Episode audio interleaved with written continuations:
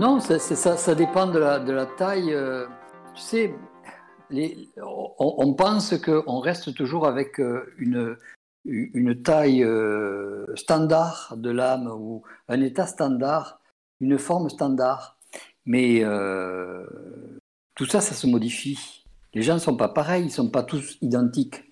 Et donc, je pense que pour les animaux, ça doit être totalement pareil. C'est-à-dire qu'un animal qui grandit parce qu'il est aimé, ou parce qu'il est euh, euh, parce qu'il devient plus intelligent à, l'approche de l'homme, euh, doit, doit prendre une, dimension beaucoup plus, beaucoup plus grande. Bon, moi, je l'ai vu comme, comme un gros perroquet, comme un gros, un gros épervier. Bon, si c'est un petit moineau, tu sais, s'il si, est devenu plus intelligent, plus. Ça, je ne connais pas les, les, les proportions de, grandissement de l'âme en fonction de l'amour de, de l'homme euh, ou de, de l'intelligence de, de, l'oiseau. Donc, mais il est possible que ce soit exactement la même, la même personne, la même identité qui, qui soit présente et qui, qui soit fait représenter par un épervier parce qu'elle avait peur de l'épervier ou parce qu'elle voulait être un épervier, cette, cette, cette, femelle, enfin c'est un oiseau femelle. Donc, et euh, c'est euh, peut-être pour ça qu'elle s'est fait représenter par un épervier. Sais, chacun a, ses... Je suis pas rentré dans le, dans, le psychisme de, du moineau pour savoir qu'est-ce qu'il voulait être euh, fondamentalement. C'est vrai. Donc chacun fait comme il veut. Hein. On a la possibilité de, de changer nos, nos, nos, vêtements quand on est, euh, quand on est décédé. On, on change notre environnement. On, on change la, la, la, projection. Disons, la projection qui se fait autour de nous est fonction de, de ce qui nous relaxe et de ce qui nous va bien. Ouais. Donc, euh, tu sais, euh, si, si, toi, ça te va bien euh, d'avoir... Euh, une, une, une, super voiture, tu vas avoir une super voiture à côté. Mmh. Même si ça fait, si, si, ça pollue pas, si ça fait pas de bruit, toi tu en entendras le bruit, mais les autres non. C'est quand même, euh, euh, je dirais pas que c'est l'idéal, mais c'est fait pour être confortable l'espace d'un instant ou d'une période. Ok. Tu me disais que mon père était en grappe. Il attendait. En grappe en grappe dire... avec. Ah oui, oui, en grappe. Il oui. était en grappe avec ouais. d'autres gens et il attendait ouais. Ouais. De, de, se faire effacer la mémoire. Ouais, ouais, ouais, exact. Eh ben, ça arrive pour tout le monde, donc euh, faut pas. Ouais, c'est pas, c'est pas bien grave. Non, Fondamentalement, enfin... c'est pas bien grave. Ouais, c'est une âme non. qui va se retrouver euh, différente, sous une autre forme, dans un autre, peut-être dans un autre pays ou c'est ça. Tout, tout, se modifie, c'est ça qui est intéressant. Que tout se modifie, il ne faut pas, faut pas être trop attaché à nos formes, pas être trop attaché à, à ce qu'on laisse, pas être trop attaché à, à l'impression que l'on donne, pas être trop attaché aux gens. Parce que euh, on les oublie. Dès que tu n'as plus de mémoire, tu n'as plus d'amour vis-à-vis des gens. Regarde les, pour, sans pour aller très loin, tu as Alzheimer, dès que de, dès qu'ils commencent vraiment à perdre la, la mémoire, ils n'ont plus de reconnaissance, donc ils n'ont plus d'amour vis-à-vis des gens qui les, qu'il connaissait auparavant, tandis que les gens qui les aiment, ils les aiment toujours. Mais c'est souvent plus... C'est souvent plus... Allô? Ouais, ça, avait coupé quand tu as dit c'est souvent plus... Eux. Disons que euh, parfois, le, parfois leur âme s'en va, il, y a toujours, il, peut y avoir quelqu'un qui s'y met, met, à la place.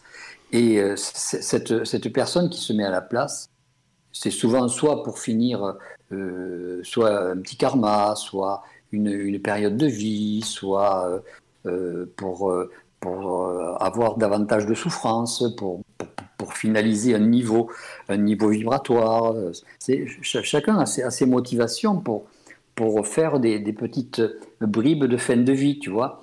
Euh, quand, tu as, quand tu vas dans, dans, un, dans un, EHPAD, euh, euh, comment on appelle ça, dans un, centre de, personnes âgées, tu, tu, peux prendre la possession d'une personne âgée qui, qui, est partie dans son sommeil et tu évites la famille parce que c'est pas le bon moment pour faire souffrir la famille de, de ton décès. Donc tu prends la possession de la personne. Euh, une fois que tu es dans la personne, tu, tu joues le jeu parce qu'il y a les mémoires qui sont restées, puis l'âme est, est, partie avec ce qu'il y avait de plus important pour elle, mais tu pars avec les mémoires de... Euh, de des, hein, c'est un petit peu comme si, si des bribes d'amour restaient attachées au corps, tu vois, euh, un peu comme les odeurs, comme les, les odeurs de ces gens que tu as aimés, de, de les parfums, je dirais, les, les, visions. Tu as, tu as des, des, petits, des petits reliquats, des, petites, euh, des petits égrégores de, de mémoire que, que l'âme n'embarque pas et qui restent euh, coincés dans le, dans le corps du, décédé. Ça fait que si tu si tu t'es assez, assez sensible et que tu, que tu appliques tes mains sur le décédé, alors, à condition évidemment que, que son âme ne soit plus là, tu pourrais arriver à, à sentir un petit peu les, gens qui ont été en contact avec lui. Les gens qu'il a aimés, les gens qu'il a détestés. Euh, tu as, toutes ces bribes qui restent euh, affichées devant, son corps, devant son, devant son être, et que tu peux voir. Euh, et, bon, même si l'âme est partie. Donc, je ne sais plus où on été. Oui, donc, quand tu pénètres, s'il si, t'arrive, toi, d'être, de, vouloir, je sais pas, s'il te manque deux ans à vivre, que tu as été enlevé par un accident, par exemple et que c'était pas ton programme, parce qu'évidemment, hein, il y a des programmes, mais parfois euh, ça foire parce qu'il y a des erreurs, parce qu'il y a des gens qui ne sont pas là au bon moment, c'est pas là où on les demandait. Il y, a des, il, y a des, il y a des foirades partout, aussi bien sur, sur notre planète, parmi les fonctionnaires que parmi ceux qui ne sont pas. Il y a des foirades partout. Donc, si l'individu euh, se retrouve avec deux ans à vivre supplémentaires et qu'il n'a plus de corps parce que son corps a été broyé, et qui, qui, veut quand même habiter encore. Il va aller donc dans ces, dans ces EHPAD, il va, il va prendre le corps d'une personne âgée qui, dont, l'âme vient de, s'enfuir, il va, il, va, il va rentrer un petit peu, euh, généralement il ne va pas pouvoir suivre, il ne va pas pouvoir beaucoup, beaucoup bouger parce qu'il euh, n'a pas le temps de refaire l'éducation et, et, le maniement du corps dans lequel il est. Il est. Et donc, il va souvent rester euh, branché sur sa vision et sur sa parole. Et euh, de là, il va pouvoir continuer à vivre pendant deux ans un petit calvaire, euh, un calvaire d'immobilité, un calvaire où, il va être forcé de faire des, choses qui, qui, qui, faisait auparavant très facilement. Et c'est-à-dire, bon, il va être forcé de, de ruiner alors qu'auparavant il se levait facilement pour, aller uriner dans les toilettes, euh, où il va être obligé d'avaler alors qu'il va avoir des difficultés à avaler étant donné qu'il n'aura pas possédé encore toute la, la, texture euh, neurologique de, la déglutition. Et donc, il va être obligé de, subir tout ça. Et bien, il va, il va purger son, son petit karma, il va purger son, sa, sa petite fin de vie. Et, euh, et voilà. Et puis, les familles qui vont le voir, bon, évidemment, il, va en avoir la, structure, la, notion, mais il ne va pas les reconnaître fondamentalement, parce qu'en plus d'avoir pénétré dans ce corps, il va en oublier le pourquoi il est rentré. Alors, c'est en, plus abominable, parce que lui, s'il oublie en plus le pourquoi, d'où il vient, il ne pourra même pas le raconter. Ça va, vous me suivez là? Euh, oui. Et s'ajoute à ça en plus le fait qu'il, euh, il, vu qu'il peut réutiliser, réactualiser quelques bribes résiduelles de mémoire qu'il a pu avoir avec la personne euh, restée en place. Du coup, c'est vrai que ça, ça, continue de désinformer tout le monde, quoi. Donc c'est assez costaud, ça, quoi. Ça perturbe tout le monde, ça fait souffrir tout le monde. Bon, ça, ça sert les karmas des uns et des autres, ça sert, ça sert ce que ça doit servir. Puis c'est la structure du, du système qui veut ça. Qui veut ça. Ok, bah du coup on peut démarrer sur le, on peut démarrer sur le euh, sur le sujet principal en fait dans la première partie. Mhm. Euh, ça va être Franck qui prendra la relève après parce qu'il connaît beaucoup plus de choses que moi vu qu'il tient un groupe sur Facebook de, de surdoués. Donc moi je vais dire surdoué. Après tous les acronymes HP, ceci, cela, ce sera plutôt lui qui sera expert. Euh, moi je démarrais là-dessus parce qu'en fait euh, il m'avait amené justement Franck une, euh, quelque chose euh, qui m'avait intéressé. C'était lors d'une discussion avec lui plus un ami. moi, je me faisais une espèce de, digression, enfin du moins, je, suis ma discussion jusqu'à un point où l'ami qui était avec moi, avec nous, comprenait plus. Donc moi, je me reconnais parce que quand je suis face à mes amis, certains, bah, ils me disent non, mais là, on t'a perdu, t'es carrément parti à 15 000 pieds. Et du coup, bon, moi, j'ai toujours connu que ça. Et après, bon, bah, je m'arrête, etc. Mais là, du coup, j'en ai profité. Comme il y avait Franck qui était en face de moi et qu'on venait de se découvrir, euh, je lui demande est-ce que tu me suis? Moi, il me dit oui, bien sûr que je te suis, il n'y a pas de souci. Et alors là, à partir de là, ça enchaîné une petite discussion. Et euh, il, a, il a commencé à me parler des cerveaux en arborescence, puisqu'en fait, je vais essayer de faire très court. Euh, moi, souvent, je parle de fractal parce que c'est comme ça que je vois beaucoup de choses avec des fractales. Donc, c'est un dessin géométrique qui, peu importe le type de zoomage, on retrouve souvent les mêmes schémas, les mêmes patterns. Donc, en fait, moi, dans, mon, dans ma description, quand je parle, par exemple, j'appuie comme sur une poire remplie d'eau euh, à la base d'un arbre. Et en fait, l'eau va aller jusque euh, au plus loin dans certaines branches. Et quand elles arrivent au bout de certaines branches qui sont complètement décalées du sujet principal, les personnes donc me suivent plus puisqu'elles étaient plutôt en rapport elles avec le tronc. Et en fait, quand, j'étais avec Franck, il me disait non, mais moi je te suis parce qu'en fait, moi j'en ai compris qu'il, voyait partout où l'eau allait, c'est-à-dire sur un, taux, un vibratoire ou un certain plafond, euh, qui fait que tout ce que je disais, même si ça dégraisse, euh, même si ça bifurquait du tronc, comme ça se retrouvait en haut au même niveau vibratoire, enfin au même euh, endroit du bout des branches, du coup lui faisait la liaison sans problème chose que d'autres personnes peut-être ne voient pas. Et à partir de là, il a commencé à me parler, tu sais qu'il existe des cerveaux en arborescence, etc. Donc du coup, j'ai trouvé ça intéressant parce que ça commençait à recoller un petit peu avec ce que je pouvais déjà penser moi, mais je savais pas par contre qu'il pouvait y avoir des structures comme ça dans le cerveau. Donc j'espère que ça a été un petit peu clair. En tout cas, euh, ce que je voulais dire, c'est qu'à partir de là, il a commencé à me faire venir dans des réunions de, hum, où ils se rencontrent entre eux, là, de, de surdoués tout ça, pour voir et puis euh, discuter avec des gens. Et à partir de là, Franck me disait qu'il pensait que peut-être, effectivement, ça pouvait être une mutation biologique, euh, vu qu'on se transforme euh, déjà dans la vie euh, mentalement et tout ça, et ben là, ça pouvait être une, évolution biologique de transformation ou de mutation, je ne sais plus trop quel terme faut utiliser, mais euh, au niveau biologique pour éventuellement accueillir de prochains types d'intelligence. Donc certains parleraient de races racines, etc. Donc sans aller trop forcément dans ces races racines. voilà, c'était un petit peu ce que je voulais dire. J'espère que ça a été clair. C'était un peu difficile déjà. Franck, du coup, tu peux peut-être embrayer, ça va me sauver la mise. Ouais, ouais, j'ai fait, j'ai fait un petit topo pour qu'on puisse. Euh, vous m'entendez bien là? C'est bon Tout le monde m'entend bien? Mhm. Oui, oui. super. j'ai fait un petit, topo, un, petit topo qui permet euh, de, déjà de se faire une idée un peu. Donc j'ai écrit un petit texte, je vais vous le lire. Donc on parle beaucoup de la pensée divergente au travers de personnes qui sont câblées différemment de la majorité des gens. Donc la neuroscience aujourd'hui, elle nous donne des informations techniques sur le phénomène, qu'on appelle le haut potentiel, les surdoués, les autistes Asperger, les génies, les hyperactifs aussi. Donc certaines personnes ont un cerveau particulier, ils ont plus de neurones, ils ont plus de connexions, ils ont une vitesse accrue de traitement de l'information, ils ont des connexions qui se développent avec les années, alors que pour la plupart des gens, à partir de l'âge de 19 ans, les, connexions ne se développent plus en fait, ou elles se développent moins. Alors, elles développent en contrepartie aussi une, exacerbation de leur sens, une hypersensibilité, une hyperempathie et des difficultés de se socialiser. Donc ces phénomènes ne sont pas sans rappeler l'évolution de la conscience, puisqu'un surdoué reçoit souvent l'information, le résultat avant d'avoir posé la question ou d'avoir posé un problème, puisqu'il ne supporte pas la violence du monde qui l'entoure, son injustice, son manque d'intelligence.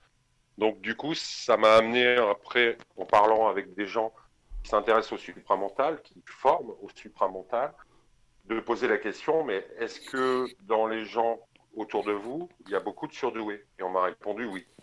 Beaucoup d'autistes Asperger, beaucoup de surdoués, beaucoup de gens différents dans la façon de, de gérer leur cerveau, de penser, de réagir au monde. Donc, du coup, ça m'a posé une question. Je me suis dit, mais y a-t-il un lien entre l'évolution de la conscience et ces personnes qui correspondent entre 2 et 4 de la population mondiale, ce qui est très peu, ce qui est beaucoup aussi, hein, quand on calcule. Mais en fait, y a-t-il un lien avec l'évolution? Donc, je vais vous proposer ce soir d'essayer de, de, discuter, de me dire un petit peu ce que vous en pensez. Je vais voir Jean-Luc si, avec son contact, il arrive à, à, nous donner quelques pistes pour pouvoir dialoguer. Voilà. Et du coup, je rajoute. C'est pas, 20% Non, c'est 2%. C'est 2%, 2% qui sont euh, déclarés, c'est-à-dire qui ont été testés, reconnus. Euh, mais on ah, pense qu'il y a à peu près 4% à peu près. Et, du coup, je, rajoute juste ce que j'avais oublié de dire, mais ça, c'était pour parler surtout du fait que euh, les gens se sentent, parce que j'ai lu plusieurs posts, hein, Franck, sur, sur les groupes, les gens se sentent un peu en dysfonctionnement. Donc ça, ça m'avait plu quand on en parlait avec Pierre euh, à certains moments, le dysfonctionnement. Comme quoi, des fois, on trouvait qu'autour de soi, il y avait beaucoup de gens dysfonctionnels. Et euh, du coup, du fait d'avoir de, des hauts potentiels pour les personnes qui sont euh, diagnostiquées avec, quand ils ont fait les tests et tout ça, euh, ce qui était intéressant, c'était éventuellement de discuter pour, pareil, trouver des clés pour retrouver un fonctionnement. Parce que c'est vrai que les gens se retrouvent tout seuls à pas savoir comment interagir avec leur entourage. Et donc, euh, ben, c'est un peu ce qu'on a tous vécu, enfin du moins moi, c'est à un moment donné, de pas savoir comment se réintégrer, se réinsérer dans la circulation de la matière avec tout le monde, puisqu'on se sent euh, euh, décalé, on n'arrive pas, personne ne nous comprend, et tout ça, ça a été pas mal la guerre de, beaucoup de gens, je pense ici dans cette discussion et plus élargie au supramental, c'est qu'il y a un dysfonctionnement. Donc voilà, c'est un peu le, souvent On retrouve, voilà on retrouve l'expression chez eux de dire qu'ils sont des extraterrestres, ce qui est assez amusant en soi, parce que nous, avec la vision un peu supramentale, on pourrait effectivement se poser la question, sont-ils des extraterrestres? C'est possible. Euh, sont-ils, euh, je ne sais pas, les, Atlantes, on sait que les Atlantes devaient se réincarner pour euh, cette évolution. C'est peut-être la descendante des Atlantes, donc il y a peut-être un espèce de processus biologique, génétique qui s'est fait pour les, pour les adapter, je ne sais pas. Mais en fait, on n'a pas de réponse, on ne sait pas réellement qui sont tous ces gens. Voilà. Ok, du coup, avant que Jean-Luc se lance, peut-être, Shana, du coup, comme tu as réagi, c'est que tu es dans, dans, dans ces milieux-là un peu? Tu es sur des groupes de, de, Non, ou pas du tout, de euh, zèbres? Ouais, de zèbres, oui. C'est parce que c'était le terme que, que, que, je connais mieux ici. Euh, ouais, de zèbres. Euh, et donc, il y a la différence aussi entre les hauts potentiels euh, émotionnels et euh, euh, intellectuels. Je ne sais pas si, tu, si Franck fait cette distinction. Mais il va te dire. Je, peux, t'informer là-dessus. Alors, le, haut potentiel émotionnel, c'est un, un concept qu'a créé un Américain pour se faire du business et se faire beaucoup d'argent. Donc, en fait, au niveau de la médecine, au niveau de la science, ça n'a aucune réalité. En fait, ah le, ce qu'on appelle le haut potentiel intellectuel ou surdoué sont des très mauvais termes. Euh, mm. En fait, c'est simplement une personne qui est en capacité d'utiliser ses deux cerveaux parce qu'ils sont connectés en permanence, ces deux cerveaux. Le cerveau droit, le cerveau gauche, le côté plus émotionnel, le côté plus intellectuel. Il arrive à utiliser les deux en même temps. Mm-hmm. Voilà. Donc, euh, du coup, on n'est pas on n'est pas plus émotionnel ou intellectuel. En fait, on sait plus se servir d'un cerveau que de l'autre. D'accord. Et du coup, comme les deux se mixent. Si tu travailles plus l'intellect, tu vas développer l'intellect. Si tu travailles plus l'émotionnel, tu vas développer l'émotionnel. Voilà, c'est parce que moi, j'en ai rencontré. Ça, c'est la réalité. Hein. est-ce qu'il y a une question pour Jean-Luc? Parce que là, on est dans le psychologique beaucoup. Est-ce qu'il y a une question pour Jean-Luc? Bah, Du coup, oui, on va voir quand il va, il va se le sentir, là, qu'il réagisse là-dessus. Mais en tout cas, ce que, ce que vous disiez, Franck et, euh, Shana, en gros, c'est le fait qu'il y ait ces deux cerveaux trop connectés là euh, qui fait que ça fout le bordel un peu, c'est ça Et qui crée un dysfonctionnement parce que tout est mixé. C'est ça. Et c'est aussi intéressant, même si euh, j'entends bien quand tu parles de psychologique, ça n'est pas que du psychologique, c'est du matériel. L'idée, c'est aussi un moment de dire l'évolution, c'est aussi l'intégration de l'énergie dans la matière. Donc il y a des réalités matérielles et c'est intéressant d'approcher la réalité matérielle pour comprendre qu'est-ce qui se passe. C'est ça, oui, c'est ça. ces gens, pourquoi ces gens sont-ils différents? Est-ce que, est que ça fait partie de l'évolution ou est-ce que ça n'a rien à voir? C'est peut-être totalement rien à voir. Voilà, donc on c'était ça, hein, Julie, on avait lancé le sujet, c'était pour euh, déjà un petit peu euh, déblatérer là-dessus et puis voir ce que Jean-Luc pouvait nous apporter, puisque euh, il me disait qu'il avait un peu fait des études en ce moment là sur le mental, où il avait eu des nouvelles informations, et donc ça collait un peu avec ce que je lui annoncé comme, comme topic de discussion. Donc voilà. Il y, a tellement de questions et tellement de réponses à apporter là-dedans que je ne sais même pas par où commencer. Euh, je vais simplement euh, donner quelques petites informations qui vont vous aider à, comprendre. C'est que le mental, le corps mental du moins, ce n'est pas un corps euh, solide. Ce qui signifie que le, le corps mental peut se fracturer en deux, trois, quatre ou cent parties différentes. C'est un peu comme s'il était formé de, de plein de petites, euh, euh, de, petites alvéoles d'abeilles. Vous voyez, euh, quand vous prenez un essaim, là, vous avez toutes les alvéoles. Et le mental est fait pareil. C'est-à-dire que dans chaque, dans chaque partie, vous pouvez laisser un effet choc dedans. Et ça va être oublié et ça va être imperméable au restant. Toutes ces, toutes ces, ces parties peuvent être euh, séparés donc avec une partie de conscience, avec une partie de, avec même une entité, avec une partie de mémoire. Ça fait que quand vous avez un choc, si vous avez, je sais pas moi, si vous avez été battu quand vous étiez petit, si vous avez été violé quand vous étiez petit, si vous est arrivé un accident, vous avez euh, une partie de votre mental qui est isolée dans ces alvéoles, c'est-à-dire on va dire une, vingtaine d'alvéoles par exemple, qui vont être totalement, euh, totalement imperméables. Dedans, il y aura la mémoire du choc, l'effet choc, il y aura la conscience de, cet état-là, qui ne peut pas être euh, étouffé ou endormi, et qui euh, va être sans arrêt active. Si elle est endormie, ça, voudrait dire qu'elle a été remaniée et qu'elle a été euh, mixée et qu'elle a été étouffée ou, euh, ou, consommée. Et, ces chocs post-traumatiques ou ces chocs que, que vous avez vécus sont lissés et vous êtes totalement bien et totalement équilibré. Si ces chocs ne sont pas consommés, c'est-à-dire s'ils restent isolés parce que trop de, problèmes, euh, vous ne voulez pas revivre ça à aucun moment, même de loin, même, même pas l'envisager, ou parce que vous avez été trop petit, euh, à la place de, ces parties, euh, de ces parties mentales, viennent se greffer des parties automatiques, ce qui fait des, tics, des tocs, tout ce que vous voulez, euh, viennent se greffer des, zones où vous allez euh, avoir un vocabulaire qui va remplacer ces zones-là. Par exemple, au lieu de, dire euh, tiens, il fait chaud, vous ne pourrez jamais dire tiens, il fait chaud. parce que le, le, tiens, il fait chaud, ça voudra dire que vous regardez vous-même dans l'état dans lequel vous êtes et vous serez parti à ce moment-là dans une alvéole et vous direz euh, c'est euh, l'extérieur, euh, l'extérieur est étouffant. Je, vous donne des, petits exemples comme ça pour pas que vous soyez perdus. En dehors des chocs, il peut y avoir des formes de mental qui sont réparties par exemple en trois parties. Ces trois parties sont connectables les uns avec les autres, mais peuvent fonctionner indépendamment les uns des autres. Ce qui signifie que vous pouvez avoir quelqu'un qui fasse du calcul mental, en même temps qu'il résolve un problème, et qui téléphone à sa famille.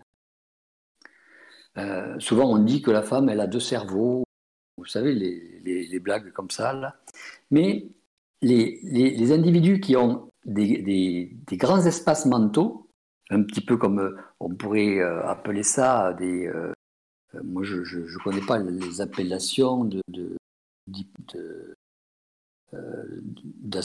d'autisme Asperger ou des choses comme ça je ne vois pas tellement le, le,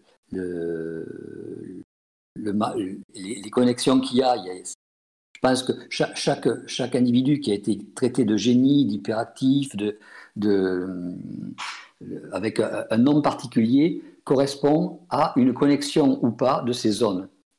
Quand les zones, les trois zones par exemple, fonctionnent en même temps, l'individu peut démultiplier la résolution d'un problème et démultiplier la vitesse de résolution. Par exemple, il peut résoudre la, fin d'un problème avec un cerveau, avec une, zone mentale, pardon, l'autre partie avec une autre zone mentale, et ainsi euh, éventuellement faire tourner l'ensemble.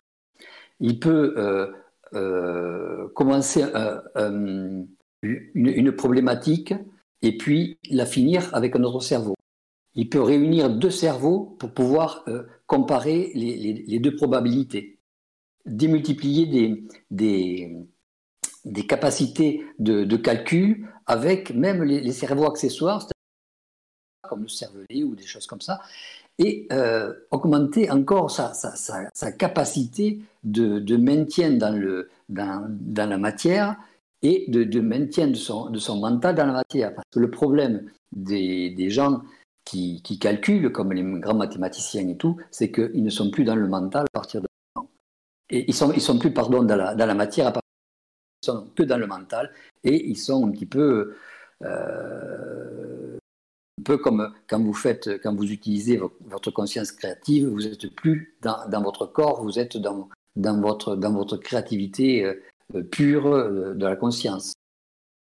Donc ce, que je veux dire au total c'est si on faisait l'analyse de chaque individu, si on, analysait chaque individu, de la façon dont il calcule, de la façon dont il réfléchit, on arriverait à déterminer que ces individus, fonction des, capacités de fracture qu'ils ont eues et de reconnexion de leur mental, ils peuvent, au lieu de devenir des, des, gens euh, traumatisés, deviennent des, génies ou des hyperactifs ou des, ou des, gens à haute vitesse de calcul, enfin, tout ce que vous voulez, tous les, tous les HP, comme vous disiez tout à l'heure. Euh, voilà. Voilà ce que, ce que je peux vous, vous donner comme idée euh, avec, euh, avec, ce que vous m'avez donné comme, comme possibilité de question. D'accord. Vas-y, Franck. D'autres Est-ce que, je sais pas, Franck, y avait d'autres questions par rapport à ça? Euh, je sais pas. En fait, moi, ce qui je trouvais intéressant, c'est et on le retrouve beaucoup chez Richard d'ailleurs, c'est cette façon qu'il a de parler, de parler en, j'allais dire en, flux continu. Et le, fait de parler en flux continu, ça, lui fait descendre de l'information. L'information arrive. Et j'ai remarqué ça souvent chez les surdoués. Ce sont des gens qui euh, se mettent à parler. on a du mal à les arrêter mais parce que les idées affluent constamment, constamment, constamment, et ils finissent par faire effectivement descendre de l'information. C'est un phénomène que j'avais euh, j'avais découvert. Je trouvais ça mhm. très intéressant. Je dis, tiens, il y a, l'air d'avoir quelque chose d'intéressant là-dedans. Voilà. C'est-à-dire que ce, ce phénomène, il, il, vient avec tous les gens qui découvrent leur parole. C'est-à-dire que la parole, elle, elle commence à se développer et puis euh, elle continue, elle continue, et, l'information passe au travers d'eux, et quand ils commencent à analyser l'information qu'ils ont donnée, ça s'arrête, parce qu'ils commencent à réfléchir et ça bloque le, le, circuit. Mais je dirais que tous les gens qui ont eu accès avec le supramental, avec euh, l'énergie supramentale, ont exactement la, même, la même diarrhée verbale que, que, que ça. Et vous, vous, avez une possibilité, de, dans la mesure où vous ne faites pas une analyse de votre parole, et dans la mesure où vous n'essayez pas de faire comprendre ce que vous vous avez une, une évolution qui va, euh, qui, va, qui va aller vers la, profusion de, de, de, matériel qui sort sans, sans avoir d'intérêt pour, pour ce qui se passe. C'est ce qui passe souvent quand on fait des conférences où, où on répond aux questions, où on n'a pas le temps d'analyser ce qu'on dit. Là, on a le temps de, de, voir un petit peu ce qui passe et de regarder et d'en profiter. Parce que si j'en profite pas, moi, ça ne sert à rien, tu comprends? Bah, du, du, coup, c'est quand, quand, quand, tu, quand, tu, parles, euh, effectivement, tu normalement, selon ce que tu dis, il faut pas s'arrêter. Il faudrait pas s'arrêter sur ce qu'on dit, c'est ça? Faudrait pas s'arrêter, mais euh, tu t'apercevras que si tu t'arrêtes pas euh, et, que, et, que, tu parles comme ça, tu vas servir de canal, mais tu vas pas avoir un quelconque intérêt à, à t'informer. Si par exemple, tu, veux, tu veux connaître des choses sur le mental, si tu parles sur le mental, à la fin de, de, tout ce que tu auras sorti, t'en restera rien. Et donc, ça ne t'aura pas mené de réponse à la question que tu as posée. C'est ce que je veux dire. Ouais, mais c'est ça qui est fou, parce que du coup, ouais, c'est le bon terme, le diarrhée verbal, parce que des fois, tu t'auto. Euh, euh, c'est un tu général, et notamment pour moi, tu t'auto. Euh, Stimule. Ouais, non, mais j'allais dire, bon, bon, je dis l'expression, mais tu t'auto-craches à la gueule quand je dis ça, c'est parce que des fois, tellement ça va, ça va, ça va, ça va trop. Euh, c'est cool. Peut-être que en face, les personnes peuvent dire, ouais, super, nickel, c'était une bonne discussion, mais après, effectivement, tu as l'impression que tu as été vidé. Mais après, bon, moi, il n'y a pas de souci, puisque je pense aussi que je découvre la parole, puis là, on le sent bien dans les différents enregistrements que je, je galère aussi, donc c'est pour ça que c'est un travail aussi pour moi, euh, le fait de faire cette histoire d'émission, là, de, live. Donc, je travaille aussi, mais c'est vrai que euh, tu si jamais tu, tu déblatères, tu déblatères, est-ce que ça veut dire que c'est que pour les autres et pas pour soi du tout, quoi? Oui. D'accord, ok. Donc là, tu, tu te sens bien. Dans, la mesure où tu t'arrêtes, automatiquement, euh, ça, ça ralentit le canal. Voilà, tu es obligé de ralentir le canal pour l'explorer. Eh oui, parce que du coup, Franck, là, comme tu l'avais vu, euh, du coup, je, je, balançais à ce moment-là, quand on était avec, euh, avec mon pote, je balançais, je balançais, puis après, quand je m'arrête, bah là j'ai l'air d'un ouais, ouais d'un con entre guillemets hein, façon de parler mais parce que du coup je je, je, sèche à ce moment-là et euh, et j'attends que ça revienne. Alors du coup, c'est vrai que des fois, on se dit bon bah c'est peut-être ça le contact et tout ça. On, ne sait pas trop, tu vois. Après, comme je disais souvent, je m'en fous pour l'instant.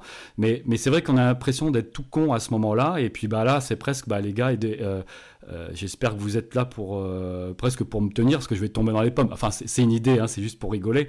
Mais tu sens que t'es que t'es utilisé à ce moment-là et et c'est pas évident parce que voilà les, personnes en face donc là c'était pas le cas de Franck mais pour d'autres personnes souvent c'est voilà t'es es complètement parti euh, on t'arrête plus et puis donc c'est pas que c'est négatif parce que les potes après ils me connaissaient donc c'est il y a une sympathie toujours il y a une amicalité donc ça va mhm. mais c'est vrai qu'à ce moment-là tu te retrouves un peu là je pense que c'est un tu général pour à qui tous ceux c'est à, qui c'est arrivé euh, c'est que tu trouves un peu con donc du coup comme on sait pas trop qu'est-ce qu'on est ou qu'est-ce qu'on fait ou des fois bon on y va mais euh, on ne sait pas non plus trop plus que ça, quoi, des fois. Disons que. Pardon. Vas-y, vas-y. Euh, des fois, c'est intéressant aussi parce que euh, une fois que tu commences à domestiquer, on pourrait dire, ta parole, et on s'en rend compte souvent quand on a une capacité comme toi, de fluidité, tu vois, de cette parole, c'est qu'après, tu peux commencer à dialoguer avec les et là, en fait, ce sont les autres qui te relancent, en fait, qui relancent euh, ta fluidité de parole. Et c'est très intéressant d'apprendre à écouter, euh, de des choses comme ça. Ça, ça crée un mouvement, en fait, qui est avec d'autres personnes. Et là, ça devient intéressant. Ouais, il faut avoir les autres réceptacles en face, ouais, qui soient, ouais, qui prennent la balle au bon, comme on dit, quoi, qui rebondissent sur ce qu'on dit. Mais c'est vrai que quand tu n'as pas eu l'occasion, bon bah tu, tu, te retrouves à sécher, à avoir comme une espèce, bah, comme on dirait, une coupure complètement de parole et de pensée. Donc je pense que ça doit être un peu la même chose. Et, euh, ou de canal, ou de contact, ou tout ce qu'on veut. Et puis, euh, et puis là, as, ouais, ouais, ça crée un truc bizarre. Quoi. Donc, euh, et c'est pas encore. Enfin, moi, je sais que je suis pas encore arrivé. Donc là, c'est pour ça, ça, ça va être de l'exercice, parce que c'est encore fumeux. Et puis, on voit que. C'est pas, comme tu as très bien dit, c'est pas encore domestiqué, en tout cas pour moi. Bon, bref.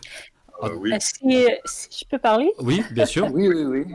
Euh, mais quand on parle puis qu'on a l'impression de s'apprendre des choses qu'on ne savait pas, mm-hmm. ça, c'est un autre aspect de, du contexte supramental? Oui, c'est un autre aspect de la parole. Et c'est ça qui est intéressant parce que euh, si tu parles et que tu apprends des choses que tu connaissais, ça te permet de rebondir sur des choses et de réorienter ta parole.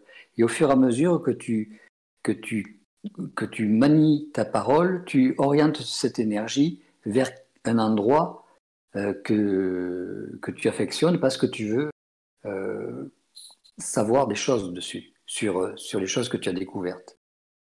Parce que si tu commences à regarder exactement les choses que tu as découvertes et que tu en es choqué, tu as la parole qui s'arrête. Ah. Et quand je vois, euh, c'est Marie-France qui a dit ne pas s'arrêter veut dire ne pas douter, c'est ça? Euh, C'est le, doute, euh, à partir de ce moment-là, il n'est pas, pas présent parce qu'il n'y a pas d'analyse. Tu, ne doutes que tu, ne doutes que si tu analyses. Si, si tu analyses pas, tu n'as pas de doute.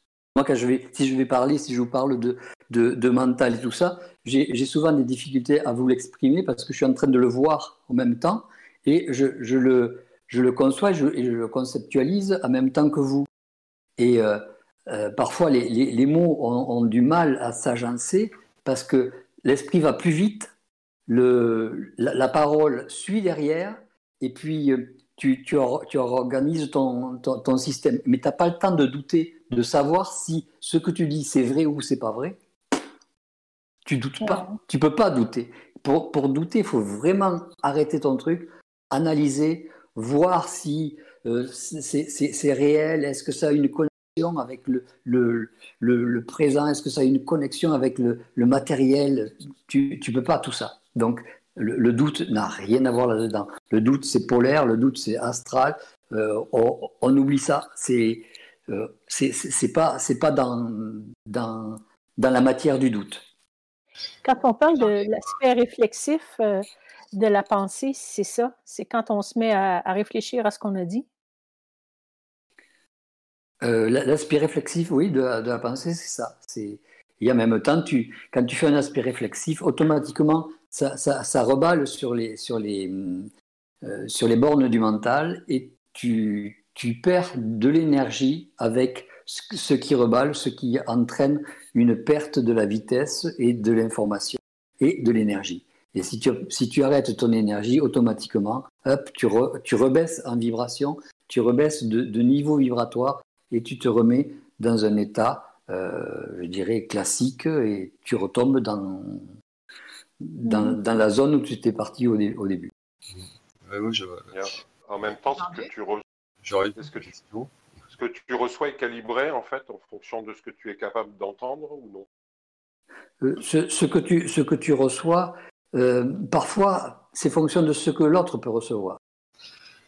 Pas tellement de, ce que toi tu, peux recevoir, puisque normalement tu l'analyses pas. Donc c'est vraiment l'individu qui est en face qui a posé la question et qui en attend la réponse qui, te permet de, faire passer. Parce que tu as, beaucoup d'informations, tu as des informations que tu comprends pas. Euh, si ça vous intéresse, je vous en ferai une tout à l'heure. Vous, allez voir le, les, les, fonctions de calibration. Mais euh, tu, tu, tu, fais passer l'information en fonction de l'individu qui est en face, pas en fonction de toi-même. Parce qu'il y a des fois, j'ai rien compris, il y a des trucs que j'ai rien compris, je sais même pas. L'autre était très content, il avait tout compris. Eh ben, c'est très bien. Jean-Luc? J'ai quand même oui. Jean-Luc, euh, moi, je voudrais savoir, euh, des parents qui euh, des parents qui ont des enfants qui sont un peu comme eux autres disent, le TDAH, Asperger et tout ça, qui ont une certaine mmh conscience, à quoi ils devraient amener l'enfant à développer, tu comprends? Comment lui faire comprendre ce que le monde appelle son différent?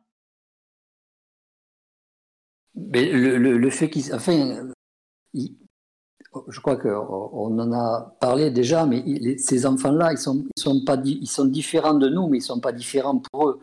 Euh, c'est-à-dire que pour eux, le monde dans lequel ils vivent a une certaine vitesse. Euh, le monde dans lequel euh, ils, évoluent a une certaine conception.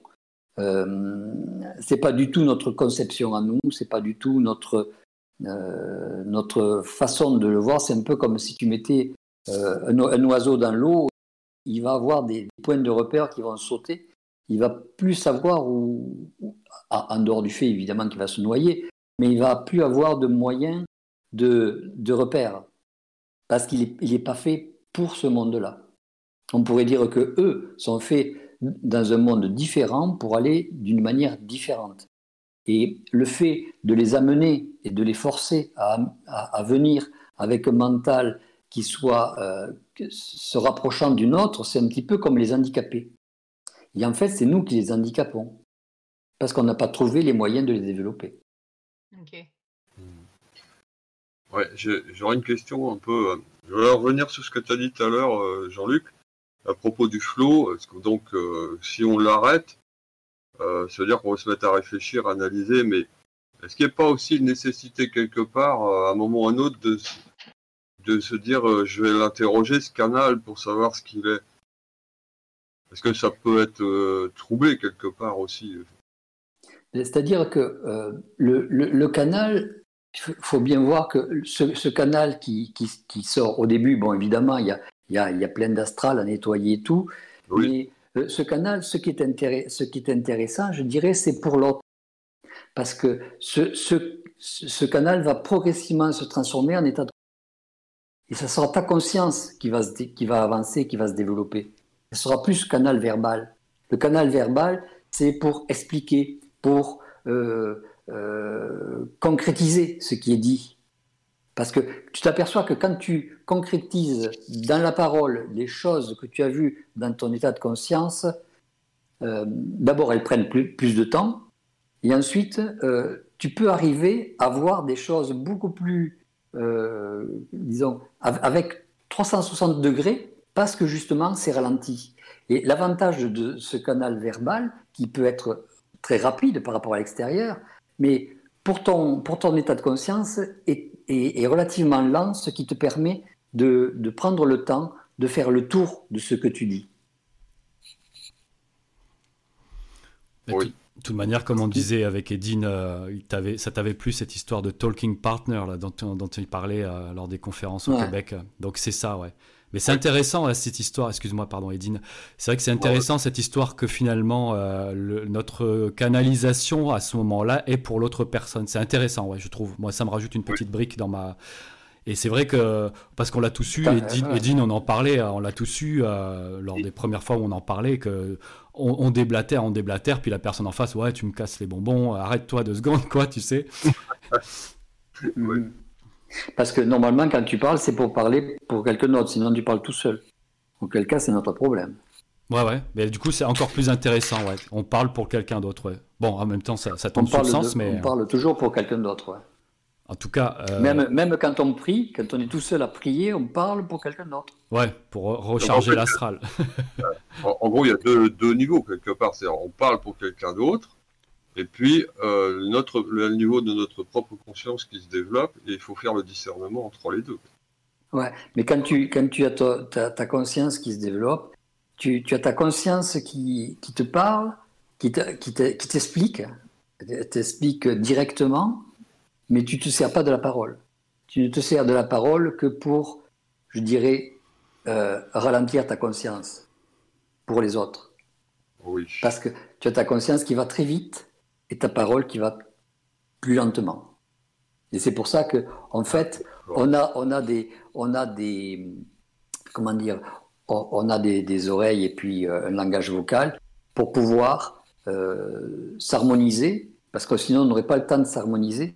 Parce que quand on, quand on, part, quand on parle avec des, avec des gens euh, d'autres races extraterrestres, et, ou quand on parle avec des gens qui ont le même état de conscience que, que nous, on va à toute vitesse et on, ne sait pas, euh, euh, on sait pas ce qu'ils ont vu parce que on n'a pas, on n'a pas eu le temps de souffler, quoi. C'est-à-dire que eux, ils vont dans une direction, toi tu vas, tu échanges tes directions mentalement, mais tu n'as pas profité de tout. C'est un peu comme si tu, tu, tu, voyageais euh, dans un train où tu regardes sans arrêt à travers la glace du même côté. Tu verras pas le lac qu'il y a de l'autre côté. Et l'autre va pouvoir venir t'en parler, va te dire Ah, j'ai vu un lac magnifique, il était vert, il était bleu, il, changeait de couleur. Ah, tu dis euh, Oui, moi j'ai vu des montagnes qui étaient vertes et qui étaient bleues, qui changeaient de couleur.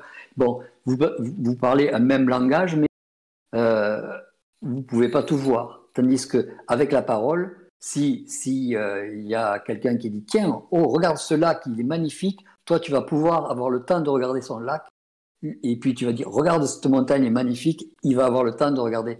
C'est la, parole dans un, échange d'être euh, en état de conscience créative euh, sert à, à, faire découvrir ce qui a été découvert par l'un et pas encore découvert par l'autre. C'est ah intéressant. C'est un, phénomène que j'ai déjà eu en parlant avec deux autres personnes, où effectivement, dans le dialogue, en fait, l'information arrive aux trois personnes en même temps. Mm-hmm. Ce qui fait qu'en fait, tous les trois, on voit la même chose en même temps. C'est très étrange parce qu'il suffit qu'on se regarde et on sait qu'on a tous les trois eu l'information dans la même dimension, en fait.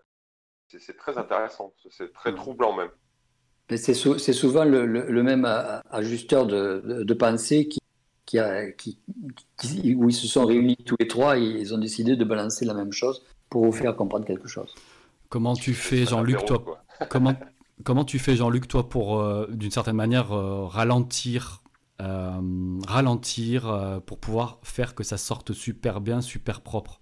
Parce que là, bon, je me prends en espèce de comparaison un peu comme on en parlait tout à l'heure, c'est que bon, moi, c'est encore trop fouillis, j'ai pas encore comme disait Franck, domestiqué. Mais ça part trop un peu dans tous les sens. Donc, dans un certain sens, mes, mes, potes qui me disaient Ouais, ça part dans tous les sens, je comprends. Et en même temps, Franck, j'étais content qu'il voit que, qu'il, comprenait ce que je disais. Donc, comment toi, tu arrives à, diffuser ça avec un filet super clean, tu vois, d'une certaine manière? Est-ce que... C'est-à-dire que moi, je suis pas pressé. Ouais. Euh, je suis pas, je suis pas gourmand. Je suis pas. Euh, je suis pas pressé de, de, je prends le temps. Je, prends le temps de, de, voir ce qui se passe. De, je prends le temps de, de, m'amener vers quelque chose. Euh, euh, l'erreur n'est plus. l'erreur n'amène plus vers le doute. C'est la crainte de l'erreur n'amène plus vers le doute. Parce que quand tu vois des choses particulières, tu te dis, mais Qu'est-ce que c'est? Tu sais, tu as un petit point d'arrêt qui, fait que tout de suite, il y a, un phénomène de, phénomène de, de doute qui s'immisce là-dedans parce que euh, tu t'es arrêté et donc tu as commencé à, comparer en mémoire ce que tu avais dit par rapport à ta réalité et à, à ce que tu, sais des choses. Et automatiquement, cet effet de comparaison entraîne euh, un, effet de bipolarité et donc un effet de doute. Et euh, ça, c'est les gens qui ne sont pas très sécures, qui découvrent un petit peu leurs paroles et qui ne veulent pas passer pour des imbéciles. Et qui, moi, je suis souvent passé pour un imbécile, donc ça ne pose pas de problème de, de, de raconter n'importe quoi. Parce qu'au bout d'un moment, euh, c'est pas toi qui passes pour un imbécile, c'est ton double qui passe pour un imbécile. Mais il faut y passer par là. C'est important de passer par là parce que au fur et à mesure que ton ego s'effile, s'effiloche, euh, au fur et à mesure que ton ego n'est plus euh, aussi euh, filtrant que ça, tu aperçois que tout ce que tu dis, c'est correct. C'est correct. Pourquoi? Parce que c'est correct pour toi. Hmm. ça, si je peux me permettre de, de, rajouter euh, pour, euh, comment, pour Richard, euh, parce que moi j'ai réussi à calmer cette espèce de flot incessant comme ça. quand je parlais avant, je faisais un peu comme toi, c'est-à-dire je suivais, et souvent ça se visualise presque. Hein. J'ai essayé à tout prix d'expliquer tout ce que je voyais, mais ma vision était tellement large que je n'arrivais pas à tout expliquer. Donc ça partait dans un flot qui était incompréhensible pour les autres. Ouais. Moi, je me comprenais très bien, hein, parce que comme tu, c'est un peu l'image de l'arborescence, hein, c'est-à-dire que tu essayes de saisir tout en même temps. Et en fait, euh, il faut pas essayer de réfléchir, en fait. Il faut pas essayer d'expliquer ce que tu vois. Ouais, mais il, faut laisser, il faut laisser la parole euh, se mettre en vibration, parce qu'en fait, c'est toute la différence entre l'explication et la vibration si tu expliques, mm. tu n'es plus en vibration, c'est-à-dire que tu vois des choses et tu essaies de tout expliquer. Mais, si tu laisses la parole se mettre en vibration, la parole, elle va regrouper l'entièreté de ce que tu as vu d'une manière assez surprenante d'ailleurs. Ouais. Mais tu vois, pour prendre l'exemple, la dernière fois, on avait discuté après l'émission. Euh, tu vois qu'il y a une différence entre, je finis là-dessus vite fait, mais une différence entre comment j'étais quand euh, je balançais, je balançais, tu vois, c'était cool, je me regardais pas, il y avait pas de souci. Bon, et là c'est différent là parce que j'ai une autre position, donc c'est un peu plus stressant pour moi. Mais euh, éventuellement on en reparlera ensemble. Mais tu vois qu'il y a une différence quand même entre quand on était à deux ou trois ensemble, c'était peinard, c'était fluide, et je, je, ça, je balançais, je balançais et sans problème, tu vois. Et là, euh, bon, là, je pense que c'est la position tout simplement. Ouais. Parce que tu t'enfermes dans un rôle. Là, c'est sûr que. Une valeur, Alors qu'en fait, il n'y a pas de rôle, il n'y a pas de valeur. On est en dialogue, on échange et c'est la parole qui importe. Ouais. Est-ce que tu peux me permettre Oui, alors, Julie, juste avant, il y avait Aline qui voulait. Vas-y, Aline. Oui, c'est bien. Euh, euh, j'ai vu des fois dans des réunions, on, on échangeait et puis j'avais une idée qui me venait dans la tête pour le dire. Mais bon, j'attendais quelques secondes parce que la personne, elle n'avait pas terminé. Et euh, bon, là, le discours change et puis euh, là, ça se place moins bien. Et puis euh, là, j'ai vu souvent que mon idée était reprise par une autre ou un autre. Et c'est comme si on était toutes, les, idées venaient comme sur les mêmes longueurs d'onde.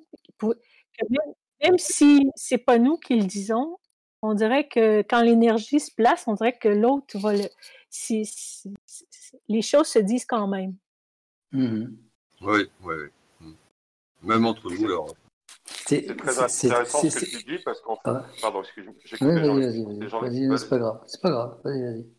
C'est très intéressant ce que tu dis parce qu'en fait, en soi, l'idée n'appartient à personne.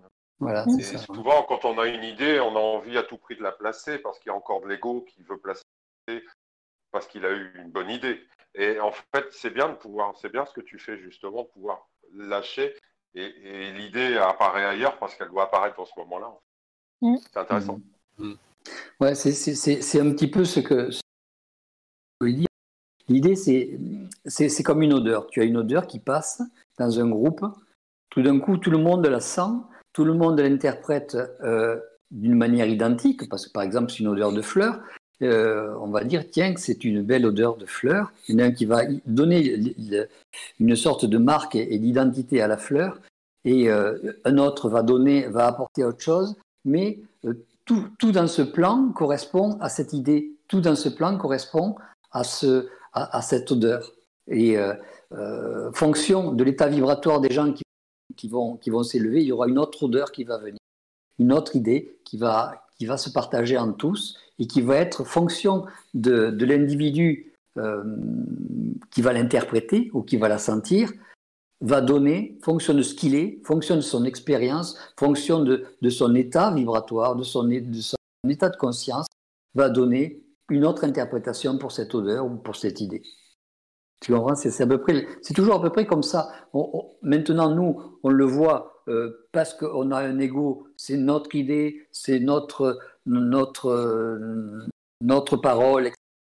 Ça, ça, dénature un peu le, le fait de, de, que, que, ces choses ne nous appartiennent pas. Et donc, ça, ça casse la créativité. Parce que si on ne s'attachait pas à vouloir défendre une sorte de patrimoine qui ne nous appartient pas, qui est en fait ces idées, et ces idées sont souvent liées à, soit à des ajusteurs, soit à la vibration, soit au contact, eh bien, si on utilisait ces idées pour les démultiplier entre nous sans en avoir, sans en vouloir la, la eh bien on, arriverait à construire et à, s'élever sans arrêt, sans arrêt dans, D'ailleurs, vous en avez tous l'expérience quand vous êtes entre, quelques amis, deux, trois amis, pas, très nombreux, mais euh, et que vous commencez à, faire un petit tour de table avec des, idées et que vous pouvez vous, vous, couper la parole sans que ça pose de problème à personne et que vous pouvez euh, euh, démultiplier sur ces idées, il y a plein de choses qui arrivent, plein de choses qui sont nouvelles,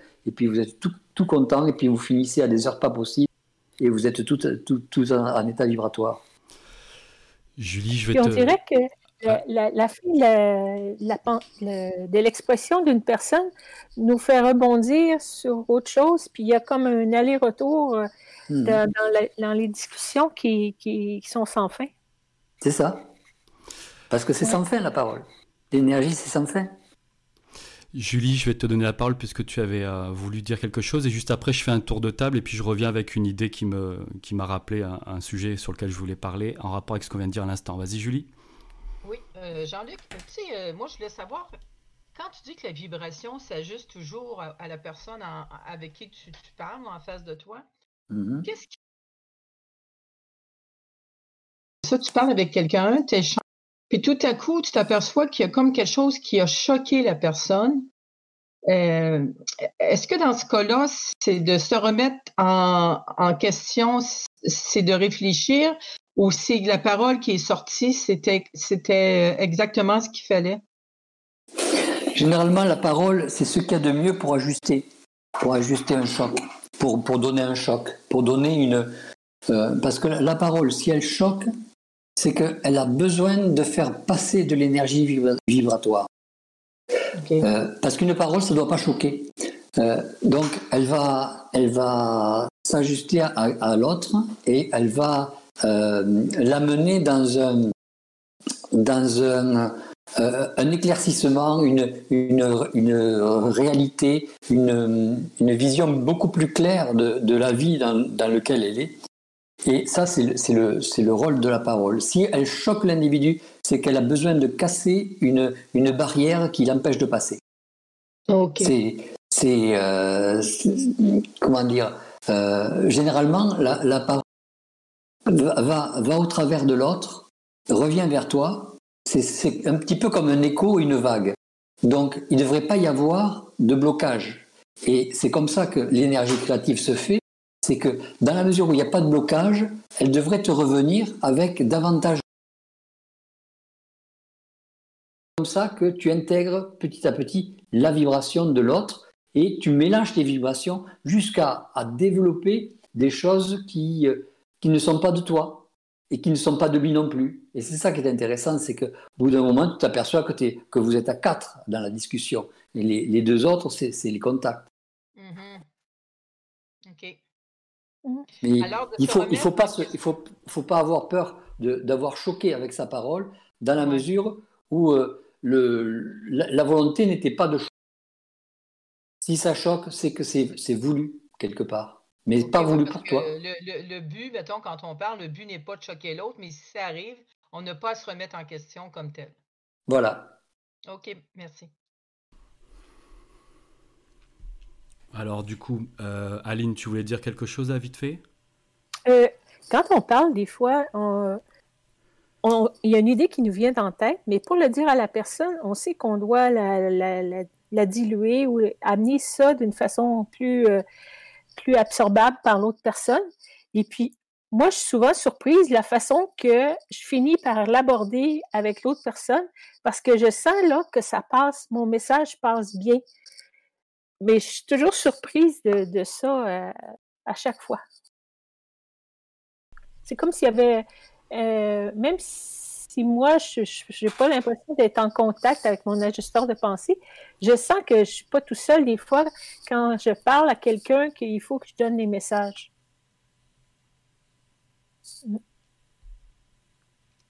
Ok. Personne n'a mais en fait, c'est nickel, hein. il n'y a, rien à dire, mhm. c'est vrai. Non, non, c'est un bon dosage quoi, de, qui, qui, se passe à ce moment-là. quoi. C'est vrai, on peut mettre ça en opposition avec le fait de vouloir. Faire... C'est toujours avec une intention de, de, de bienveillance envers l'autre personne. On dirait que ça mhm. se fait spontanément si on est dans cet état-là de communication. Je pense aussi, c'est vrai. Et euh, c'est vrai que ça peut être mis aussi en opposition avec le fait que des, certaines fois, on a pu tous tester ça à un moment donné, de vouloir faire passer quelque chose euh, parce que quelque chose nous péniblait chez quelqu'un et euh, d'essayer d'y mettre les formes et en, et en fait on se rend compte, je crois qu'on avait déjà parlé ensemble avec certaines personnes, on se rend compte qu'en fait en face ils ont pu voir la manipulation ils ont pu voir qu'on a essayé de leur glisser quelque chose dans le dos, entre guillemets. Et là, on, se, on, se, on se tape toutes les foudres parce qu'effectivement, euh, en ayant voulu, parce que ça ressemble beaucoup à ce que tu dis, mais je, euh, vous voyez bien, à mon avis, la différence. Euh, on a, on a essayé de faire passer un message avec une certaine dilution. Et donc, dans un côté, c'est totalement positif, et dans l'autre côté, bah, c'est totalement négatif. La personne te, te, te rembarre et tout ça, donc c'est assez marrant aussi. Donc, c'est... oui. oui Même des fois, c'est inconsciemment. Euh, si on a encore un, pourcentage de, manipulation de l'autre ou quoi, si l'autre réagit, c'est le fun parce que ça nous donne une opportunité de, voir que, ah tiens, il, en reste encore de ça. Hmm. Il y a, un, petit, une petite digression que, je voulais euh, dire, c'est euh, quand, quand vous êtes avec un si par exemple ce, euh, cette personne est, fait de, la physique ou, de la, ou des mathématiques ou, euh, ou, du français, vous allez avoir un, langage qui, va s'adapter et qui est, euh, je dirais, proportionnel à l'individu qui est en face. je ne veux pas dire que si vous allez parler avec un professeur, vous allez mais vous allez être beaucoup plus à l'aise avec le, avec le, langage, le langage euh, français. Euh, et euh, c'est comme avec un anglais. Si vous mettez, si vous allez avec un anglais, vous allez pouvoir parler plus facilement anglais que si vous parlez anglais avec quelqu'un qui ne comprend pas, enfin pas qui comprend pas l'anglais, mais qui, qui n'a pas d'anglais dans euh, c'est un peu comme si, dans la mesure où vous parlez avec quelqu'un, vous allez pouvoir avoir accès à ses mémoires. Hmm. Vous avez accès à, tout son contenu. Et donc, vous, fonction de votre sensibilité, vous allez piocher le, verbe euh, de l'individu et pouvoir le manifester au travers de votre euh, comme, comme, si, euh, comme si tout était offert, tout, tout, vous était offert, et comme si vous lui offrez tout ce que vous avez en mémoire. Et ça, c'est assez, assez, assez, curieux euh, de, voir avec quelle facilité ça peut se faire. Ce qui se fait beaucoup moins par l'interface, comme ça, devant son ordinateur. Mhm. Ah oui, c'est comme s'il y avait une syntonie qui se fait, et puis qu'on a accès à ses mémoires, puis qu'on agit euh, par absorption. Voilà, on va, on va piocher ce, qui, ce, dont on a besoin. Comme ah. quoi, le, la, la, mémoire, elle est, elle n'est pas incrustée dans les hmm. Du coup, euh, c'est intéressant puisqu'on parlait de la parole avec tout ce qu'on avait commencé dans le, début. Et c'était la deuxième partie. Euh, ça va être un petit peu comme pour euh, redonner la parole à ceux qui ont la parole bloquée. Donc, mm-hmm. juste avant de parler de ça, je pensais, on parlait de la pensée qui vient d'ailleurs. Là, c'était un petit peu le, tout ce qu'on traitait depuis tout à l'heure. Et je repensais à la fameuse propriété privée, tu sais. Euh, enfin privé, non, les, brevets, la propriété intellectuelle, voilà, c'est ça que je trouvais marrant. Parce qu'évidemment, on a tous eu à un moment donné euh, une idée d'un super produit qu'on devrait créer ou une application ou quelque chose, et puis euh, qui est venu spontanément, et puis en fait, on se rend compte après, donc on se dit, tiens, est-ce que je pourrais la faire ou pas? Bon, après, on voit qu'il y a des blocages par, pour les finances ou des choses comme ça, et ce qui est marrant, c'est qu'on regarde sur Google, ou même si on en a parlé à un ami qui nous dit, au fait, le truc que tu m'as dit la dernière fois, c'est quelqu'un qui est en train de le faire ou ça, ça a été fait, ça vient de se faire. Donc euh, effectivement, on sent bien qu'on réceptionne des choses euh, qui des fois, bah, sur le moment, en fait, on est dégoûté parce que dire ah, putain, c'est moi qui aurais pu être milliardaire, façon de parler. Mmh Mais mmh du coup, on sait aussi qu'on chope des trucs que c'est qui ne sont pas actualisables par nous. Et notamment, bon, je m'amusais à dire, le Einstein, il reçoit son E égale MC2, mais s'il faut, il y a un gars en pleine Amazonie qui l'a reçu, mais comme lui, il n'a rien à y faire avec ça, parce qu'il n'est pas dans la bonne société, quand je dis ça, on se comprend, hein, il n'est pas dans le, dans le terreau où ça va fleurir. Euh, c'était euh, assez marrant. Ah, je m'entends en double. Non, c'est bon. Euh, donc c'était marrant. La propriété euh, intellectuelle, finalement, qu'est-ce que c'était dans ce monde? Parce que tout le monde peut choper les informations et les mecs, ils s'empêchent, ils, ils, ils, courent vers le fait de vouloir se l'approprier. Alors qu'on dit tout le temps, euh, la, la pensée vient d'ailleurs. Est-ce qu'il y a quelque chose qui pourrait sortir de ça?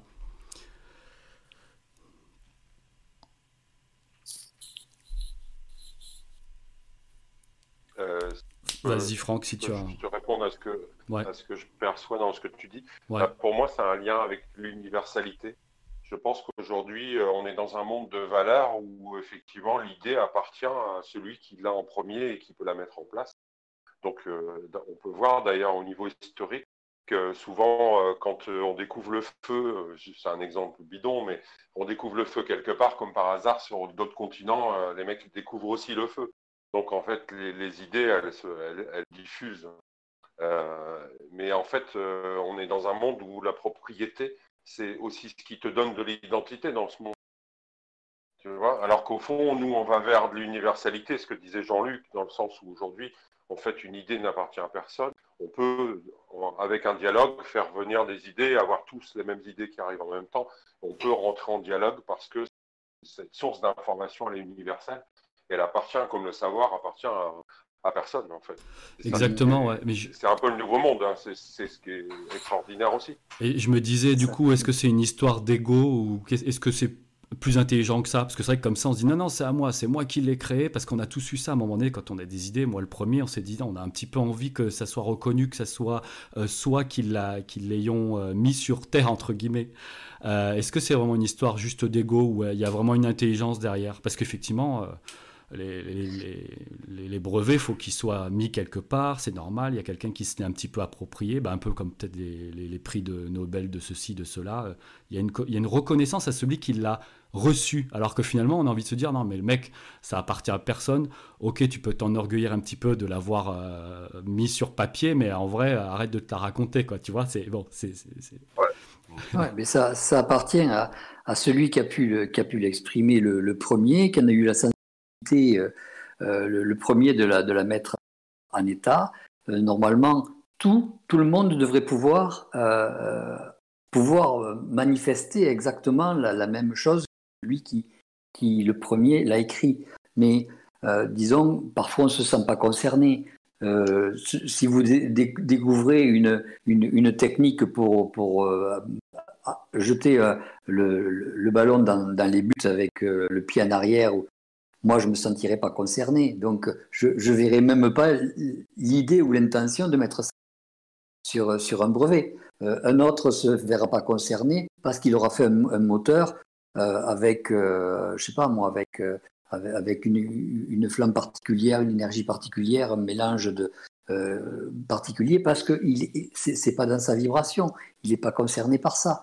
Donc, il faut déjà être concerné par ce qui se passe, par, les, idées sont, un petit peu comme des, comme des, des, des, plateformes, des plans. tout le monde a, accès à, à, ces plans, mais Parfois, on n'est pas intéressé à un plan ou un autre. Euh, euh, on n'est pas intéressé à, surfer sur, sur une zone qui, qui, où on ne voit pas l'intérêt. Donc, ceux qui sont intéressés, ils vont, ils vont être peut-être 4 ou 5 à pouvoir surfer. Les autres ne sont pas intéressés. Ils sont intéressés par autre chose. Et donc, euh, ceux qui sont intéressés à surfer là-dessus, ce sont les premiers qui, qui trouvent l'idée et qui la manifestent, qui seront, euh, euh, disons, récompensés, alors qu'ils ne devraient peut-être pas être récompensés, mais être euh, accueillis comme étant beaucoup plus sensibles que d'autres, et d'autres, et, à passer en premier, par exemple, plutôt que d'être récompensé par de la finance, ce qui n'a rien à voir, parce que récompenser quelqu'un de sensible par de la finance, c'est c'est un peu comme valoriser le, la sensibilité euh, par, euh, euh, par comment dire, par, par quelque chose de, de, de, plus grand que les autres. Or, c'est la sensibilité et la douleur et la, et la souffrance de l'individu qui ont fait qu'il était peut-être plus sensible que les autres. Donc, on ne valorise pas et on ne paye pas la douleur de quelqu'un ou la souffrance de quelqu'un alors que ça a été voulu. Oui, intéressant. Tu comprends? Ouais, ouais. Ouais, et puis ça fait écho à d'autres choses. Ouais, là, ouais, ouais. Parce que, regardez, il y, en a certains qui ont été dans des états pas possibles. Le, le, euh, il y, a, y a un, savant qui, qui, qui, était toujours sur un, sur un fauteuil roulant, dans une maladie de, je sais plus, Charcot, je sais pas quoi. Euh, tout ce qu'il a, tout ce qu'il a trouvé et toutes les idées qu'il a données, euh, elles n'ont pas été euh, valorisées à la mesure de l'unité.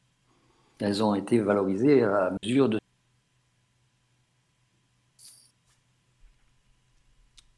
Voilà, c'est simplement ce que, ce que la petite digression que je voulais mettre là-dessus, c'est que notre monde devrait être basé là-dessus, et non pas, non pas sur, euh, sur des choses qui sont euh, pas à valoriser. Il y, a des, il y a des karmas, si c'est retrouvé dans cet état-là, c'est qu'il y a soit ça a servi à un karma soit ça a servi à pouvoir faire monter sa vibration par l'immobilisme, et donc est-ce qu'il faut valoriser le fait qu'il ait décidé de faire monter sa vibration par l'immobilisme pour trouver une, une idée c'est pas ah, c'est pas valorisé par par le monde scientifique. C'est parce que c'est comme ça. Mhm. je ne sais pas si je me fais bien comprendre mais euh, le, chacun a chacun a une programmation chacun a des, a des karmas à, vivre chacun a des souffrances à, avoir. Euh, les résultats que vous en avez fait avec soit avec des idées avec des, faits que vous ayez trouvé des choses. Mais euh, on n'a pas à vous valoriser ou à vous euh, féliciter, voilà, c'était le mot qui me manquait, à vous féliciter de, certaines choses. C'est comme ça, ça s'est passé comme ça. C'est arrivé parce que c'était l'objectif, c'était déjà prévu. Mmh on ne vous félicite pas d'avoir euh, 30 ans ou 35 ans ou 40 ans. Vous arrivez tranquillement à 30 40, 40. C'est pas parce que vous avez évité d'avoir un accident que, euh, c'est comme ça. Vous avez grandi, eh bien, euh, parce que dans la programmation, il ne devait pas y avoir d'accident. Voilà. C'est ce que tu demandais, en, gros, non? Ouais. Après, c'est vrai que quand on observe, on se rend compte que ces fameux inventeurs ou ces gens qui reçoivent ou des génies ou des gens comme ça qui sont des gens souvent un peu particuliers, qui ont une connexion, ça, ça nous connecte d'ailleurs au sujet de départ, mais euh, c'est aussi des gens qui ont une énorme souffrance, une très grosse difficulté à se socialiser. Bah, ça, entraîne toute une souffrance derrière, mais parce qu'ils sont ou peut-être obligés, contraints par une programmation, un karma, euh, pour pouvoir accéder à une certaine zone où se trouvent ces idées-là de alors est-ce que ces idées ont plus d'énergie? Est-ce que du coup il faut les isoler ou est-ce qu'il faut les mettre dans une certaine configuration pour qu'ils puissent supporter de les recevoir? Mais euh, c'est souvent des gens très spéciaux, très particuliers. C'est vrai que je pense à Einstein, hein, je pense à Jung, je pense à, plein de gens, euh, Edison, je pense à des gens comme ça, euh, qui étaient Asperger d'ailleurs. Edison, il pense que il pense qu'Albert Einstein était Asperger aussi. Et mhm. on dirait qu'ils ont une configuration spéciale pour accéder à un certain type d'idées ou d'énergie, en fait. C'est-à-dire qu'il faut avoir une, un mental très large pour absorber des, idées qui ont énormément d'énergie, qui supportent énormément d'énergie. Et euh, euh, le fait d'avoir euh, certains états qui, qui t'amènent vers une, un isolement et vers une asocialisation, je dirais, ces êtres asociaux souvent, ou euh, font que le, mental se développe au, détriment de l'émotionnel, se, développe au, détriment de notre corps. Et ce sont un petit peu ces, balancements ou ces étranglements du corps qui font que euh, ces gens dorment moins, ces gens ont moins, d'émotionnel vis-à-vis des enfants, des parents vis-à-vis de tout, ce que vous voulez, ont moins de, de, de, de possibilités physiques, ont moins de... Il faut qu'il y ait de la place pour accueillir certaines idées qui sont très très énergétiques, très très volumineuses et très euh, euh, très très présentes. Ça voudrait dire qu'en fait les idées elles viendraient de différents plans et suivant les plans en fait elles sont plus ou moins euh, énergétiques, c'est ça? Ouais, c'est-à-dire que euh, les génies sont des gens qui ont de la place pour accueillir ces idées. Et ces idées sont euh, souvent euh, prises ou envoyées de certains plans vers l'individu pour faire un programme qui peut être national, qui peut être international, qui peut être mondial, mais fonction du poids de l'idée et de la vibration de l'idée, parce que on, donne les capacités à l'individu de pouvoir l'accueillir. Alors que si, euh, euh, s'il avait eu les autres capacités de l'émotionnel, par exemple, en découvrant le début, le début de l'idée, il aurait été ému par, par cette idée, il n'en aurait pas fait ce qu'il en a fait. Et le fait de ne pas être ému dans, dans, son, dans son état va, il va continuer à percer là-dedans, à, à bousculer tout pour, pour continuer dans cette idée. Hmm. C'est complément, on lui donne l'énergie de la réaliser. Je pense à celui qui a fait Facebook, par exemple. Euh, peut-être que ça ne se serait jamais développé s'il était resté avec ses amis de départ. Parce qu'effectivement, on lui a donné, lui, l'énergie, euh, la personnalité aussi, de pouvoir mmh. aller au bout de cette idée, de la développer pour que ça devienne un phénomène mondial aujourd'hui. Ouais, ouais, il y, a des, regarde, il y a, des, gens qui, comme euh, le gars de Microsoft, et je sais plus celui qui avait, qui avait créé Apple, euh, au début, il, traversait les, rues américaines euh, d'une ville américaine où il cherchait à, manger des fouillant dans les poubelles. ils, ont commencé dans un garage. ils leur ont fait monter la vibration. La vibration, généralement, elle monte quand on est proche de sa survie. Plus on est proche de sa survie, et plus la vibration est intense parce que euh, c'est partagé euh, il y a quelque chose qui est important, c'est que la vibration va monter d'autant plus que le programme euh, oblige l'état vital rester en place et que l'état de, survie va tirer l'état vital de, du, système physique. Et c'est cet étirement qui, qui, euh, écartèle le, le, corps magnétique qui retient les euh, entraîne une augmentation vibratoire. Que, euh, nos corps ne sont pas faits pour être étirés comme ça.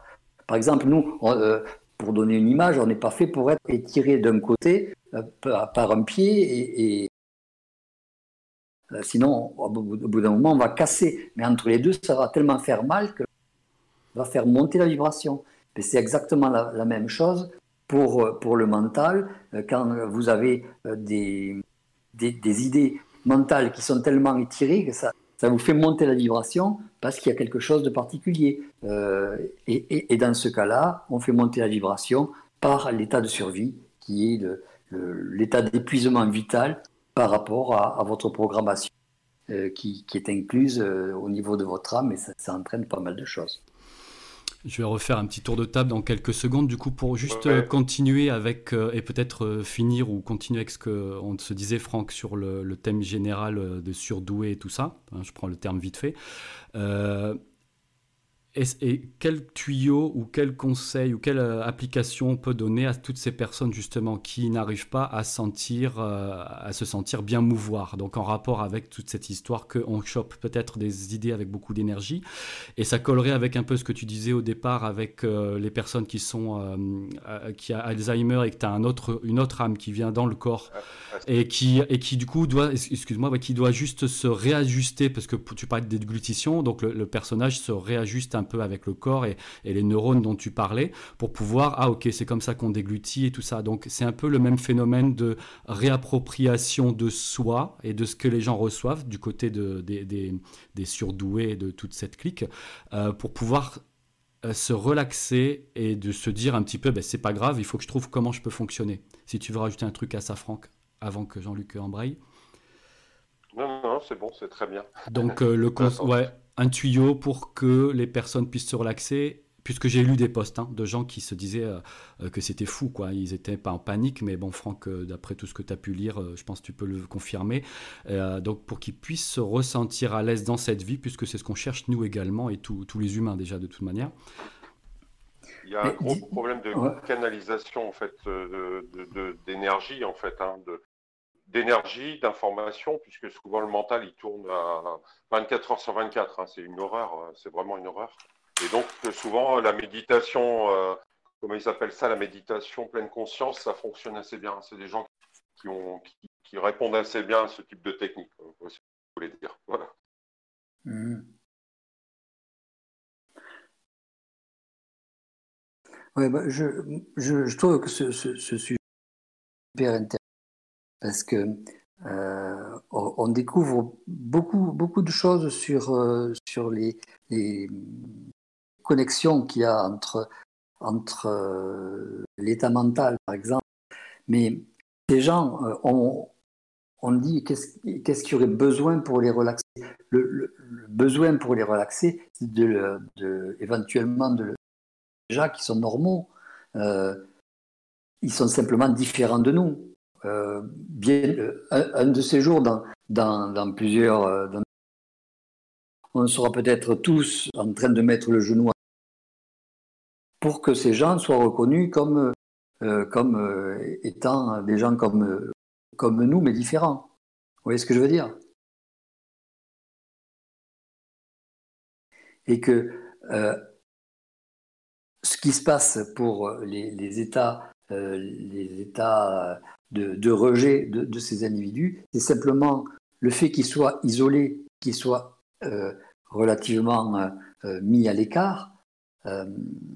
c'est qu'il n'y a, personne qui peut rentrer dans leur mental, leur expliquer que ça, il faut qu'ils soient calmés vis-à-vis de ça. Vous avez des entités qui sont là-dedans, qui vous accélèrent ce point-là, il faut les, il faut les virer. désaccélérer ce point-là, euh, ralentissez ce point-là. Voyez, euh, je vais avec vous pour explorer ça. Euh, je vais avec vous avec, pour, pour explorer ça. Et puis vous allez les calmer. Vous comprenez ce que je veux dire? Tout à fait. Par exemple, quand je. Je ne sais plus, j'en ai parlé à, avec Edine, c'est ça? Oui. C'est Franck qui me parlait. C'est avec Edine, ok. Et tu sais, quand, je, je, te disais, le gars avec qui j'ai parlé, avec qui j'ai parlé et, euh, et, qui, euh, euh, et qui me disait bon, ben, que lui, il, venait des, des, trois, des, trois infinis. Hein, et il, m'a accompagné dans, dans, son, dans sa quête, dans son, dans son développement, dans, son, dans sa direction. Et quand, quand il me disait, dans l'infiniment grand, en fait,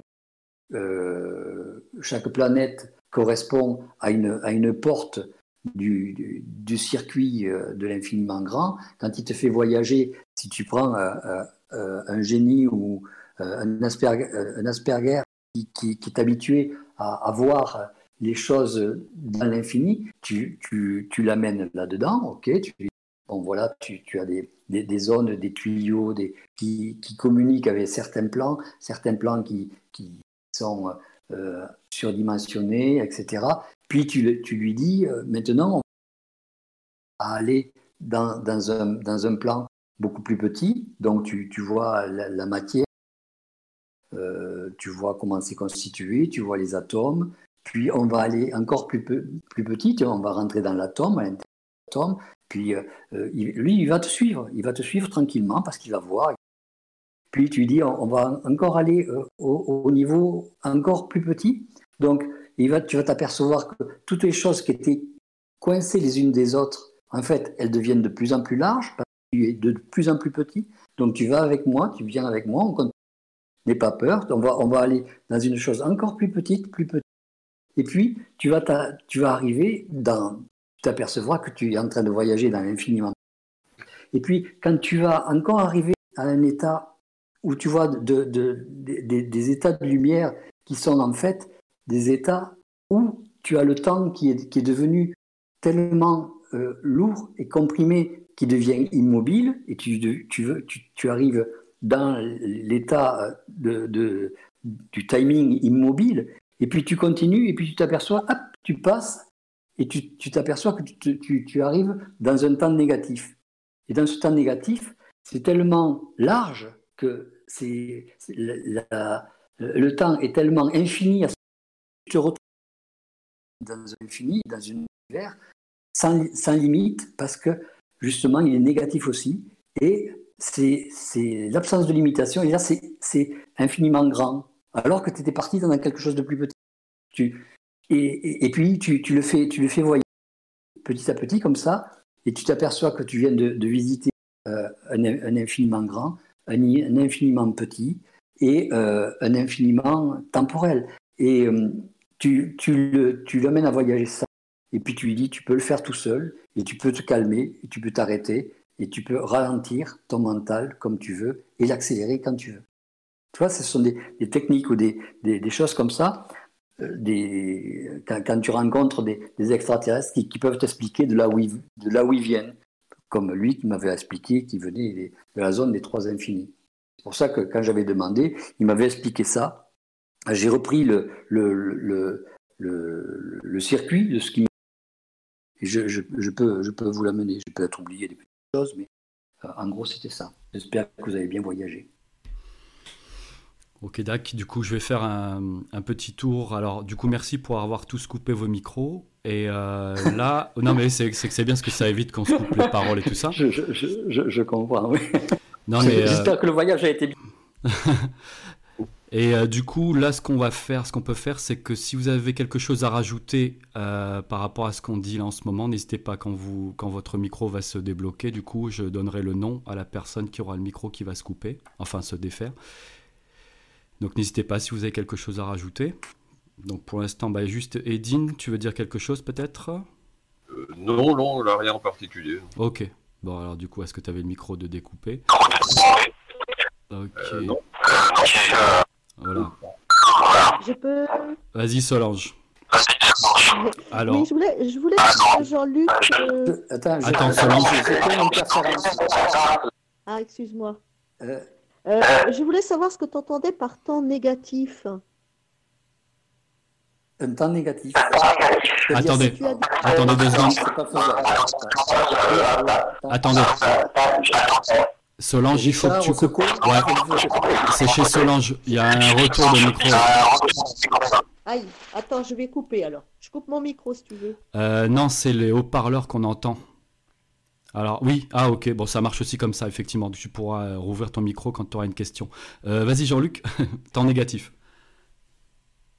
Oui, alors c'est pas, pas moi qui l'ai créé en tant que tel. Les extraterrestres, parce qu'on a des, des micros timing dans lesquels on a un état de conscience.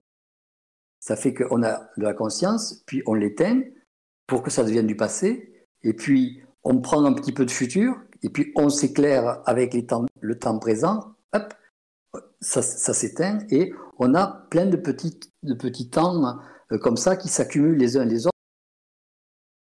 Euh, ces, euh, ces, clignotements, en fait, sont, vus un peu comme quand on regarde les, les films euh, comment il va dire, vous savez, avec les, les, les, sur, des, bobines où, on passait devant, une lumière, et on, voyait les, les, différentes photos de l'individu, et puis au fur et à mesure que ça passait très vite, on arrivait à voir l'individu qui bougeait dans, dans ces anciens projecteurs, et euh, ben nous on est pareil.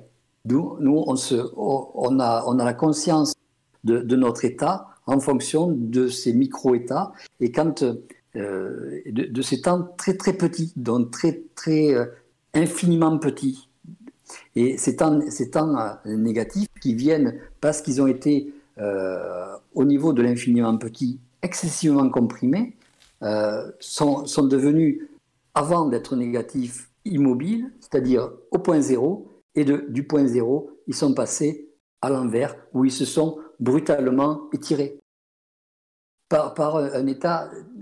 Je ne pourrais pas t'expliquer exactement la, chose que l'on voit euh, dans, ces, états, mais c'est un état de permanence ou, une, éternité, je préfère, une éternité, qui, où tu n'as pas de temps qui bouge. C'est-à-dire, tu n'as pas le temps de le faire bouger. C'est tellement immense, ce, temps, euh, il est tellement immense que toutes les particules que tu avais vues d'infiniment petit passent à toute vitesse et donc ne sont même plus comptabilisables. Il n'y a que les grands espaces qui sont tout juste visibles tellement euh, l'infinité de ce temps est grand. Solange, ça te va comme explication Solange, tu voulais rajouter quelque chose Vas-y. Oui.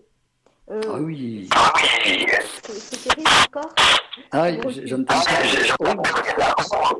C'est horrible. Ouais. Euh, est-ce qu'on pourrait dire que, par exemple, on se crée, on, se, on, se crée au fur et à mesure? C'est-à-dire qu'on est toujours. Euh, comment expliquer ça On s'actualise. Voilà, c'est-à-dire que la création se fait tout le temps. Tu vois ce que je veux dire? Et nous, on, nous, on le voit ça. C'est-à-dire que. je t'ai pas entendu. Tout se recrée tout le temps. Est-ce que tu m'entends là? Tout se, tout se recrée tout le temps Oui. Oh là là, c'est moi qui ai Oui, ça, c'est quelque chose, parce que là, j'entends Oui, il y, a, il y, a, un écho, j'arrive pas à l'enlever. Ah ouais, il y a un écho abominable. Je, je suis... Je...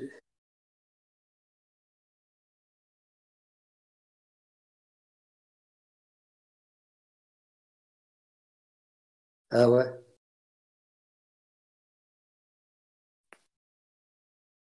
D'accord. Ok, d'accord.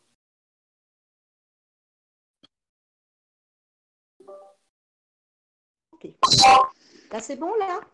Euh, je, vous disais, est-ce que ce ne serait pas ces histoires de clignotement, là, que tu disais euh, euh, le, le fait qu'ici, tout se recrée tout le temps et que nous, on n'en a pas conscience?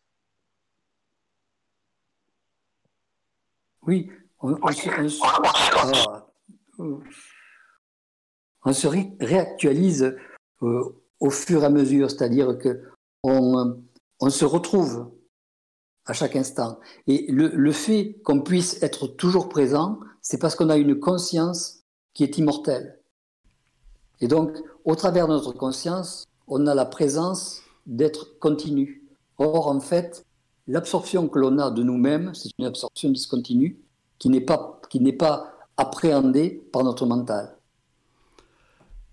Moi, j'ai une, euh, une, sorte de, de, comparaison, tu vas me dire si ça peut être OK. Dans un, sur un DVD qu'on met dans les lecteurs euh, de DVD, tu as l'information du passé, présent, futur. Puisqu'en fait, une fois que tu mets le DVD, la tête de lecture, elle actualise toutes les, toutes les parties du, euh, du déroulement du temps.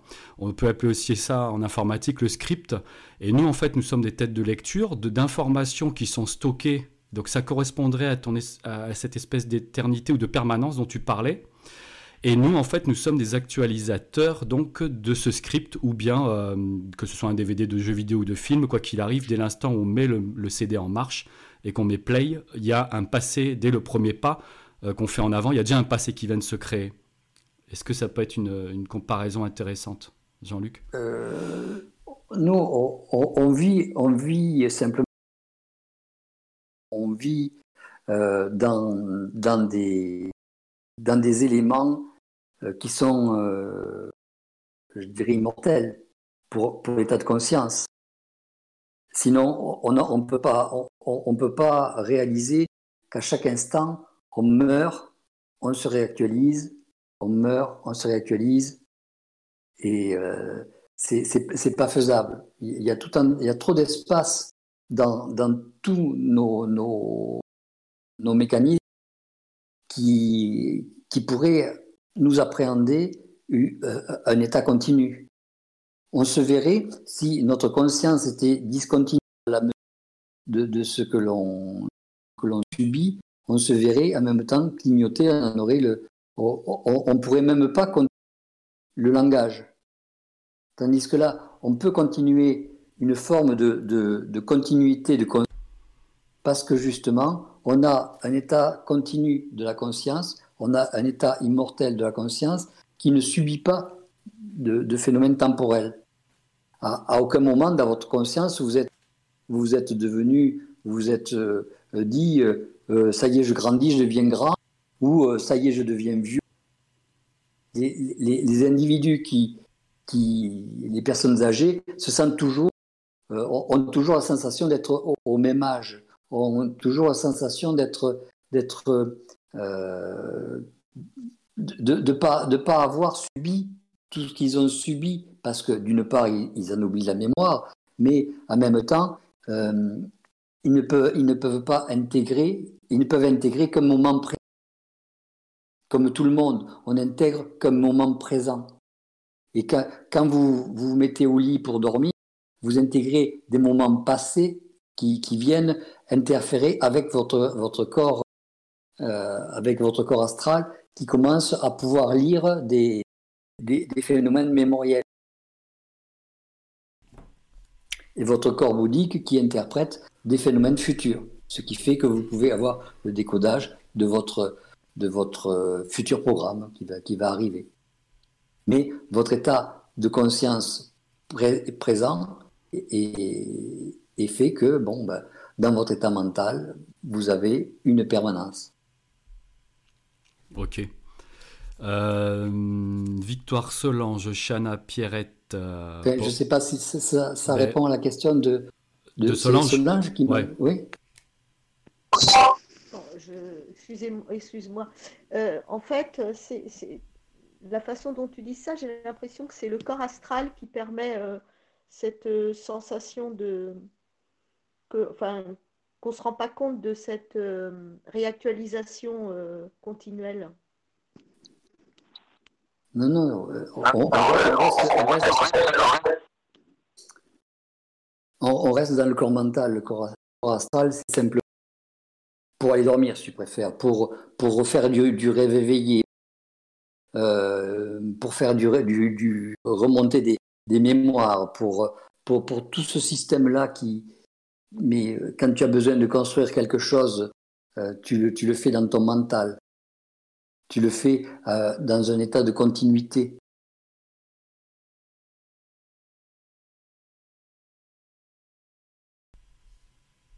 Ça se c'est plus clair là? Oui, oui, c'est plus clair. Merci Jean-Luc. Ok. Bon, euh, qu'est-ce que je voulais dire euh, Tout le monde doit, a l'air d'être là, je pense. Paula, est-ce que ton micro fonctionne maintenant? On va voir, parce qu'en fait, euh, la deuxième partie, normalement, mais là, la vibration est retombée. Là, je ne sais pas si tout le monde dort. En tout cas, euh, mais euh, le, deuxième. Non, on dort pas. Impeccable. Super, super. Oui, vas-y, parfait. Vas-y, vas-y. En fait, c'était par rapport à, ce qu'on disait tout à l'heure, par rapport au, au surdoué à la, pensée, la pensée en arborescence, que ça fusait dans tous les sens et tout ça. Euh, moi, j'ai cru comprendre de ce, qu'on, ce qui s'est dit que c'était, euh, euh, comment dire, que, c'était assez. Enfin bref, en, fait, je me demandais si, c'était possible aussi qu'il y ait des, des parasitages d'entités. Parce que moi, c'est souvent l'impression que j'ai. parce que j'arrive pas à me poser et donc ça va dans tous les sens et je me dis des fois mais j'ai plein d'entités qui sont là, quoi. Voilà. Ok, ben c'est parfait parce que du coup c'était la deuxième partie. En fait, c'est tout, ce qui est blocage de la parole. Alors là, du coup, il y a une personne qui est pas là. C'est dommage qu'il soit pas là. J'aurais bien voulu qu'il participe. Et en tout cas, on avait Paula aussi. On en avait déjà parlé en off. Euh, y a, et ça continue d'être avec la discussion du départ, avec la parole euh, et la gestion de cette parole. Et là, on, on, retombe sur ce que tu dis, Shana. Donc, Qu'est-ce qui peut nous permettre de débloquer la parole? C'est un très grand, c'est très vaste comme ça, mais euh, beaucoup de personnes ont des blocages, n'arrivent pas à s'exprimer, ou quand ils essayent, ça coupe, sans parler après la, la C'est pas dans ce sens-là que, que, je l'entends. C'est par rapport à, tout ce qui est pensé en arborescence et, des fois, euh, c'est pas forcément en parlant, hein, c'est dans la réflexion. Ok, on euh, rajoute ça. Je peux, lui répondre Bien sûr. Bien sûr. Le petit moulin qui tourne, euh, qui empêche de dormir. Voilà, c'est ça. Et c'est ça que j'avais l'impression. Je connais bien ça aussi. C'est des entités. Moi, je m'endors euh, quand un peu plus. Brièvement, si je peux répondre à ça, c'est aussi pour ça que je parlais de la méditation pleine conscience, qui permet d'apprendre à canaliser le fameux mental, mais je pense que les qui ont ce phénomène de pensée qui n'arrête jamais, euh, ont certainement une, une, plus grande sensibilité. Donc, qui dit plus grande sensibilité, plus grande connexion. Donc, en fait, je pense qu'effectivement, tu dois euh, pouvoir te connecter à, à, à, tous les plans euh, et à recevoir toutes sortes d'entités qui profitent du, du, moment pour venir raconter leurs conneries. Et c'est très, très difficile à gérer. Donc, ça te demande beaucoup de colère, effectivement, pour pouvoir chasser et pouvoir refuser de recevoir euh, des. Bah, c'est comme je dis toujours, hein, s'il y a du vent dehors euh, et que tu laisses les fenêtres ouvertes, il ne faut pas venir te plaindre que ta maison est remplie de feuilles. Mm-hmm. Donc voilà, donc il faut apprendre à fermer les fenêtres. Et ça, ça s'apprend, c'est quelque chose qui s'apprend par de la volonté, c'est le développement de la volonté. C'est le développement de l'intelligence, c'est savoir trier les choses qui arrivent dans la tête c'est un peu ce que je disais à Richard aussi. Hein, quand on a une perception comme ça très large, on a tendance à voir trop de choses Et on voudrait tout expliquer, mais non, il n'y a, a, pas à tout expliquer. Et à un moment, il faut sélectionner. Il faut suivre une ligne. Pardon. Pardon, vas-y. Quand tu parles de la colère, oui, effectivement, c'est ce que je, je, la ressens. Le problème, c'est que j'arrive pas à l'extérioriser. Et, et, donc, elle est toujours euh, intériorisée. Donc, elle est plutôt subie, enfin, on va dire. Voilà, c'est plutôt subi. C'est attendre que ça passe, quoi. Je sais que j'ai pensé à ça dernièrement parce que je me pose beaucoup de questions sur la. Donc en fait, elle, m'a tanné jusqu'à ce que je finisse par me foutre en rogne et que je me mette à laver euh, la maison. Et, étonnamment, je n'avais pas l'énergie de le faire avant qu'elle commence à me tanner pour ça. Et, après, ça m'a ça m'a mis tellement en colère. Mais j'avais plein d'énergie pour nettoyer la maison. J'ai nettoyé toute la maison. Et là, je me suis dit, ah mince alors, c'est ça la colère. je trouvais que c'était un bon exemple. Voilà. Je pense qu'il n'était pas assez tanné pour être en colère. Je suis pas assez tanné. Ah, tanné, pardon, excusez-moi, c'est vrai qu'il y a des Québécois. Moi, ma femme est québécoise, donc j'utilise des ah Québécois. Euh, tanné, euh, t'es pas assez. Euh, oui, oui, oui, je comprends. Saoulé, ou je ne sais pas comment dire. Je sais plus comment dire en français. Bah, c'est pénible, ouais. ouais, ouais. ouais, ouais, du coup, je suis entre deux dimensions, là. Mais tu vois, Shana, ça, c'est quand même dans, la même, dans la même direction ce que je disais, puisqu'en fait, effectivement, moi j'étais déjà plus dans la matière, mais effectivement, toi, tu parlais plus dans, en amont que tu réceptionnes beaucoup de, trucs, dont peut-être des, cochonneries, entre guillemets, enfin des trucs qui sont parasitaires, comme tu disais. Et, euh, effectivement, après, euh, pour d'autres personnes, sur d'autres, euh, à d'autres moments de leur vie, c'est de pouvoir, pouvoir, de pouvoir sortir tout ça, avoir ça qui sorte. voilà. Donc moi, je, moi, voilà, moi, voilà, parce que moi je le vis plutôt dans la, dans la parole, mais ce que tu dis, c'était ce que disait quand on discutait un peu Paula. Je ne sais pas si Paula, maintenant ton micro marche fait un petit signe en tout cas, mais euh, c'était un peu ça. Essayer de, de, pouvoir décristalliser des choses qui sont dans notre canal, parce que le but c'est ça, c'est de pouvoir réussir à un moment donné à mettre en place, euh, à, savoir ce qu'on réceptionne. C'était un peu le thème de, de, de discussion. Savoir ce qu'on réceptionne, Bon, perso, moi, j'en sais rien. Limite, comme je disais, je m'en fous un peu pour l'instant, mais en tout cas, euh, savoir ce qu'on réceptionne et puis après, voir comment on peut le distiller, déjà pour nous, et ensuite, pour ceux qui sont amenés à parler, bah, de voir euh, où est-ce qu'ils en sont empêchés de parler puisqu'il y en a, ça sort même pas de, leur bouche. Hein. on avait vu ben, un ami qui peut pas venir du coup là ce soir, mais qui lui, euh, en plus, bon, connaissant tout ça, je m'amusais un peu à essayer de faire parler. On voyait que le démarrage de phrase et après ça s'arrêtait. Et là, tu étais en face de quelqu'un, tu vois la souffrance de fou. Tu as l'impression que c'est quelqu'un qui a une camisole de force, mais au niveau de la parole, et c'est vraiment étrange. Et en même temps, euh, on sait qu'il est là, quoi, la personne. Donc, euh, donc, ouais. non, là, la parole, il n'y a pas de problème, ça c'est tout à fait fluide. Euh, parce que justement, j'ai quelqu'un en face de moi qui n'est qui, pas une entité. c'est quand je suis seule avec moi-même que. Hmm. Voilà. Euh, Et Jim, bah, bien sûr, vas-y. Oui, euh, Shana, moi j'ai aussi ces problèmes-là. Des fois, je peux être vraiment très envahi de, de, cette chiasse verbale. Là. Et récemment, je me suis dit, tiens, je vais reprendre des choses comme le tai mais euh, j'ai pas forcément envie de refaire les mêmes mouvements. Je, me mets simplement à bouger euh, normalement, on va dire, faire des gestes. Euh, je vais chercher un objet, je vais commencer la vaisselle, mais pendant quelques minutes, je fais tout au ralenti. Et là, et on est obligé, on, est centré sur le mouvement qu'on fait et on respire tranquillement et ça se calme. Mais en même temps, je peux avoir cette colère, ça m'aide à la mentaliser et puis là, ça balance quoi ça contrebalance aussi tous leurs effets, là, et toutes ces entités là, qui viennent des fois euh, essayer de, passer par, tous les moyens qu'ils peuvent. ça fait que on se recentre, et par rapport à ces entités-là, on retrouve euh, la légitimité qu'on a en, tant qu'être humain à leur dire stop.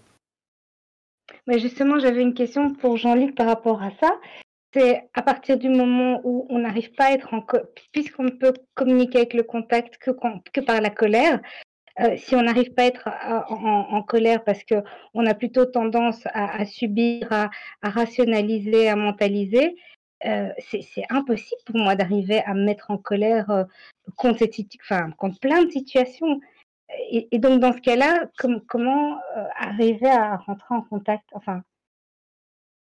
Ouais, ça c'est une autre question. Je te donnais un truc. Euh, c'est non, mais c'est lié à, cette agressivité, enfin pas agressivité. Oui, bien sûr. Euh, que, Oui, puis comme je disais en plus la dernière fois, c'était avec Chantal et Julie. C'est vrai que euh, ce qui était fou, c'est que plus on se conscientise, plus on, apprend justement à gérer des colères idiotes et tout ça. Et donc on, arrive, on arrive. Et ouais, ça t'avait parlé, ce que je vois quand ah tu fais référence. Et le problème, c'est qu'on arrive à absorber. Moi, je, vois maintenant euh, la vie comme étant juste bah, gérer ses énergies, comme dirait l'autre, et absorber absorber. Au, départ, je savais pas ce que c'était absorber. Puis en fait, absorber, c'est absorber plein de types d'énergie. Et du coup, je me dis, plus tu es capable d'absorber, puisque tu as un espace un peu plus vaste, parce que tu es capable de prendre, euh, tu, dès que tu te retournes un ongle, tu vas pas pleurer, tu arrives à absorber euh, des trucs euh, vraiment balèzes. Et je me dis, bah, tu peux même absorber la colère, quoi. Et donc, je comprends ce que tu dis, et c'est, on va voir si peut-être Jean-Luc peut répondre là-dessus, mais c'est vrai que, ouais, c'est ça. Comment, donc on en reparle la dernière fois, il y a peut-être une réponse, je m'en souviens plus. Mais, conditionnement New Age, c'est possible, c'est vrai, comme l'histoire de Lego. Voilà, ouais, c'est vrai, puis il euh, fallait, euh, fallait mettre une claque à Lego, euh, voilà. Mais en tout cas, comment réussir, alors qu'on absorbe beaucoup, à quand même réussir à avoir une colère Ouais, je m'arrête là. Hmm. Alors, il faut quand on dit que, bon, avec la colère, on peut arriver à, connecter le mental, ça signifie qu'on peut arriver à avoir la réponse de ce que l'on veut par rapport au contact. C'est-à-dire que si vous vous mettez en colère, vous aurez une manifestation de volonté qui va connecter avec votre énergie et qui va venir interférer avec votre double. Ce qui permet à ce moment-là de donner une sorte d'espace dans votre mental qui va faire des actions.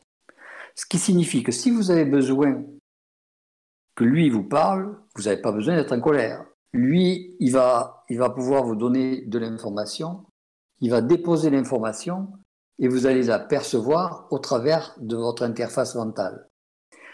Si vous avez une question sans avoir de colère et que vous ayez besoin d'avoir une, une réponse de votre contact, s'il est disposé à vous la donner, il vous la donnera.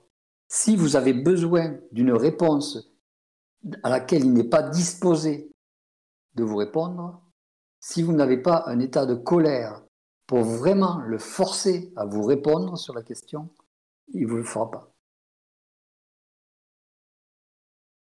Donc, votre état est fonction de ce que vous attendez. C'est-à-dire que la colère donne une mesure de votre pour lui. Si le besoin n'y est pas, il ne voit pas pourquoi il se fatiguerait, en gros, ou il, s'obligerait à dévoiler des programmes qui, qui, ne doivent pas être, vous être dévoilés. Ça se comprend mieux? Shana, tu sais, tu, tu vois? On a perdu Anna. Oh. Non, on a perdu Paula. non, Paula. Je sais pas qui c'est qu'on a perdu. C'est Shana, mais c'est bon, elle est là, elle est là. c'est Shana, ok. Oui, oui. Euh, oui, oui, non, mais, c'est ce que tu, tu, tu, dis souvent. Moi, je, je comprends hein, qu'il faut. Euh, c'est comme en fait, c'est enfin, je, vais le tourner autrement. Euh, quand on est dans une énergie euh, de colère, enfin, je, compare toujours, euh, la colère est, un, est, est, une énergie qui va vers la vie, tandis que la dépression vers la mort. Enfin, comment, comment quelqu'un, par exemple, qui est en dépression, c'est pas du tout mon cas, mais quelqu'un qui est en dépression, comment tu, peux l'amener à, justement élever sa vibration pour arriver à la colère? Alors, la, dépression, c'est pas automatiquement quelqu'un qui, n'est pas en colère ou qui va vers la mort. Euh, euh, un état dépressif, c'est un état de compression de, de l'âme.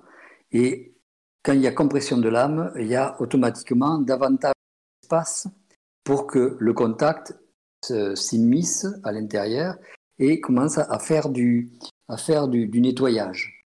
Donc ces, formes de, dépression, d'écrasement euh, sont là pour, euh, euh, généralement, pour préparer l'individu.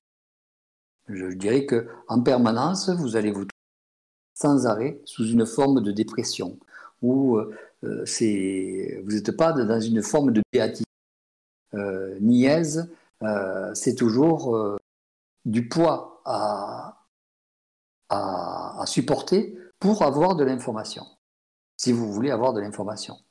Si vous voulez avoir des, une quantité d'énergie qui vous abreuve pour avoir une, une autre vision de vous-même ou de ce qui vous entoure, il vous faut subir un fait, ce phénomène de dépression. Euh, c'est un petit peu comme quand vous demandez, euh, par exemple, de, la colère, si vous, exigez à votre contact euh, un mot, par exemple, il y a des fois où vous allez voir que j'attends, j'attends parfois cinq minutes avant qu'il m'envoie le et je reçois le mot, mais je peux souvent l'avoir parce qu'il y a de la colère. S'il n'y a pas de colère, je vais l'avoir dans les cinq minutes. Et donc, ces, phénomènes de, d'état euh, dans lequel vous vous mettez euh, vont vous donner un résultat plus ou moins, plus ou moins urgent et fonctionne de vos, de vos besoins. Ce, qui est important, c'est le besoin. Le, si vous avez de, un besoin imminent, il va se bouger un petit peu plus. Je parle pour votre contact. Pour l'état dépressif, euh, vous allez avoir un écrasement qui est fonction de, de son programme, pas du vôtre. C'est pour ça que dans l'état de dépression, on a tendance à, à, ne plus avoir de, d'objectifs. Parce que ce n'est pas notre programme qui fonctionne. Alors, C'est ça la, la question? Euh, Vas-y, Chana. Euh, ouais. Euh, oui, non. Euh, mais c'est peut-être pas le mot dépressif, était peut-être pas le bon. C'est peut-être immobilisme, paralysie.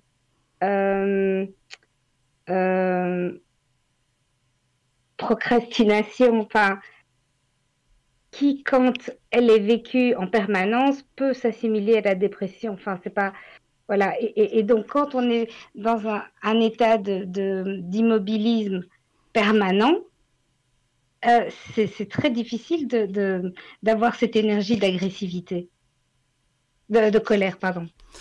Mhm. Surtout que je rajoute. L'immobilisme ou, la, la procrastination, c'est de la crainte. D'accord. Donc, le jour où vous n'avez plus peur, vous avez plus peur, vous n'avez plus besoin. Vous n'avez plus besoin d'avoir ces, retours sur vous-même, ces retours sur, euh, euh, sur ces hésitations, ces doutes. Ça, ça c'est de l'astral. Ça, c'est de la, un état d'astralité. Alors, Alors qu'on pourrait dire que l'état de dépression n'est pas automatiquement. Alors c'est nickel. Ça peut, ça peut, le devenir. Vous pouvez avoir une quand vous avez un écrasement de la personne qui jusqu'à ne plus, ne plus s'alimenter, ne plus bouger, ne plus, ne plus, plus réagir. Euh, auquel cas, on avec des chimothérapies, des chocs si vous préférez. C'est un petit peu pour, pour redonner de l'énergie au, corps qui, qui s'est vidé, qui s'est purgé. Et donc, euh, il y a un, un, des qui a fait que, bon, ben, il y a, y a y a, l'âme qui s'est décrochée euh, un petit peu de son, de son corps mental. Et on, les raccroche. Alors du coup, attends deux secondes, Chana. Je voulais juste rajouter, donc c'est intéressant cette histoire de, de, crainte et de peur. J'avais oublié que ça, que ça pouvait entrer dans l'équation. Mais ce qui est marrant, c'est que dans un état de, de, dépression, donc on parle de compression d'âme, on se, et donc effectivement, comme disait Chana et comme tout le monde peut le savoir, c'est vrai qu'on a une vibration, bon, qu'on a envie de dire qui tend vers la mort au départ. Alors, comment ça se fait que la vibration, elle baisse, alors que du coup, tu nous disais qu'effectivement, ça serait, on laissait de la place pour que ça fasse rentrer justement du nouveau ou du contact. Tu vois, il y a un petit côté euh, euh, paradoxal. Ah oui, mais complètement. Et donc, euh, donc c'est pour ça que j'allais. C'est que le, le, le, double, il fait, il fait de la place. Comment dire on, on, vit un état de compression dans l'état de dépression qui fait que euh, lui fait, du, vide, il nettoie son ménage pour pouvoir les futures idées, si tu préfères, ou les futures, euh, les futures euh, informations. Et donc, tu, tu, veux une grosse information, mais il va pour tout nettoyer. Et en même temps, ça va faire monter ta vibration parce que tu te sentiras complètement écrasé, complètement inutile, complètement. Ah oui, Et euh, au moment où lui euh, va, va, va relâcher, clac, tu auras, auras, de l'énergie qui va re-rentrer et tout va se remettre en place. Mais c'est lui qui fait le ménage. C'est la, la, femme de ménage du corps, du, du corps mental. Je rajoute. Dans un cas comme ça, est-ce qu'on peut parler que ça, fait partie de la programmation ou bien c'est... Euh, non, euh, ça fait pas partie de la programmation. Euh, ça fait partie de sa programmation. C'est lui qui a, qui, a, qui a, décidé de faire comme ça. Alors ah. parfois, si, si, tu, si cette dépression te pousse à, à faire des, des actes un petit peu hors norme, c'est que lui a, mal ajusté ce qu'il devait faire. Il a, il a mal informé l'ajusteur de pensée. Il a mal, euh, il a mal euh, ajusté le, le, programme qui devait être donné. Il a mal ajusté les, les, gens qui devaient venir se croiser pour te rebooster. Il a mal. Euh, il ne t'a pas donné assez de, de, euh, de, vision de toi-même dans le futur. Parce que si tu as une vision de toi-même dans le futur, tu as toujours un élan à construire, tu as toujours un élan à faire. Tandis que si tu tombes dans une forme de dépression, tu, tu tombes dans un état d'ennui où tu n'as plus d'espoir. C'est-à-dire, ce que tu disais tout à l'heure, tu as une, une forme de, de fin, peut-être interprétée comme une, une fin de vie, mais plus comme une, une, euh, une forme d'inutilité. Et ça, c'est le, ça, c'est la faute du, de, c'est pas la faute de, de, la personne. Ah non, moi je suis très motivée. Hein. Mais dans ce cas-là, j'en doute pas. Dans ce cas-là, c'est pas une initiation? Quand, quand, quand c'est. Ah non, l'initiation, c'est pas tout à fait ça, non. Euh, l'initiation, c'est pas de la dépression. Euh, ah, la dépression peut venir après de se mettre en initiation sans arrêt, sans arrêt, quand tu vois que rien n'avance, c'est justement le fait qu'il n'y a, pas de, il a pas de futur. Euh, tu ne vois pas de futur. Parce que euh, le futur, tu ne le vois euh, que dans la mesure où tu vois ta programmation. Sinon, dans une initiation, il n'y a pas de futur. Donc, c'est toi qui crées ton, ton, ton propre futur. C'est toi qui crées ton propre programme et non pas ce qui a été fait auparavant. Juste Shana, pendant que oublie pas de couper ton micro quand tu parles pas parce qu'en fait ça fait t'inquiète pas ça fait du, du, son autour de ton de ton icône et du coup je pense c'est ça qui, qui, fait couper Jean-Luc là. Je suis pas certain mais T'inquiète, c'est juste euh, juste à ces moments-là.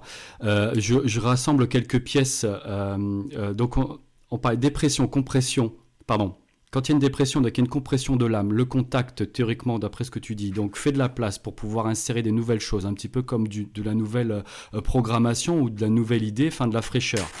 Ensuite, mhm. euh, moi je voulais rajouter aussi que ce qui est assez intéressant aussi, c'est qu'à ces moments-là, quand les gens ils sont vraiment dans le down, quoi, vraiment en bas, euh, c'est en même temps de la place pour l'astral qui se dit ah les gars il y a un trou il y a un gars qui est pas super bien il faudrait qu'on aille remplir ce trou donc est-ce que euh, il faut que les personnes arrivent à différencier aussi ce qui leur tombe dans la tête parce que certains vont avoir justement ces pensées de de de, euh, de, suicide on prend toujours le plus hardcore hein, mais de suicide mmh. de ouais t'es qu'une merde t'es ceci t'es cela donc moi c'est pour ça que c'est intéressant que toi tu amènes cette information dont on avait déjà parlé, qui était que le contact venait faire de la place. Et ensuite, je, je, synthétise ces trois, quatre idées en même temps avec, avec ce qu'elle disait, Shana, avec l'histoire de la colère, puisqu'on on parlait de ça au départ.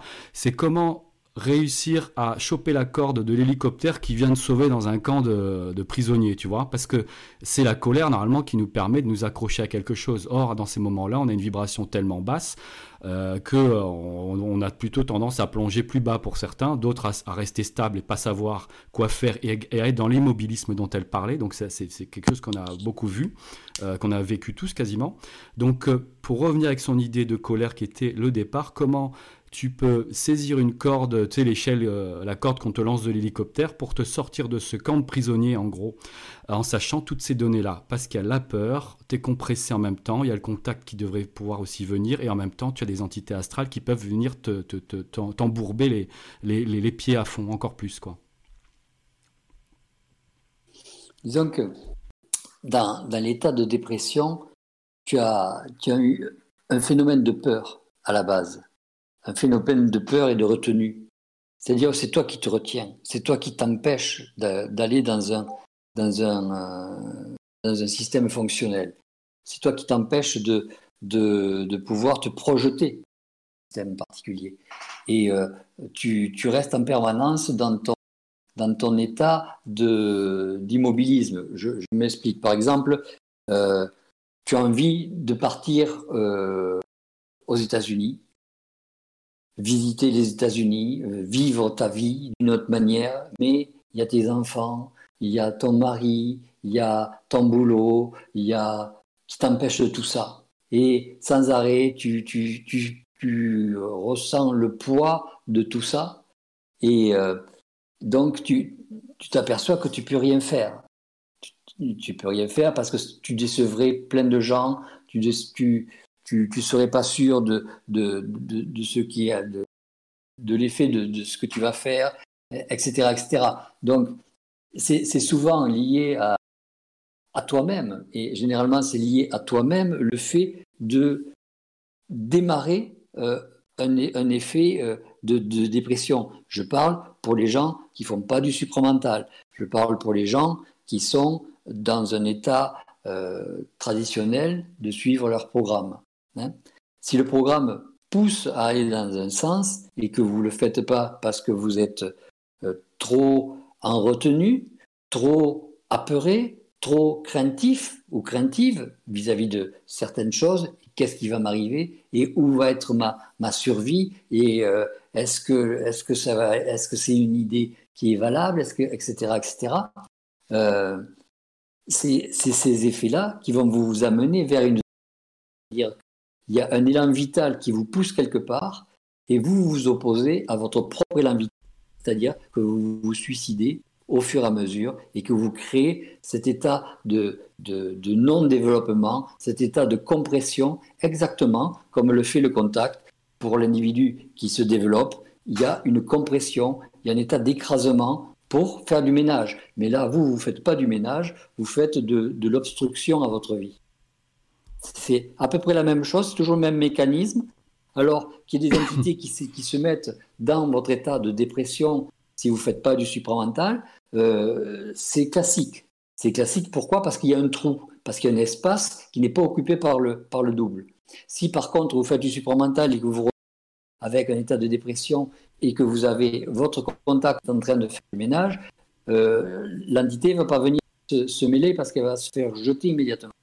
Donc euh, ah, ok, ok, vous, pas mal. Vous, devez faire la part de, de, de, l'endroit où vous êtes, l'état dans lequel vous êtes et de ce qui travaille en vous.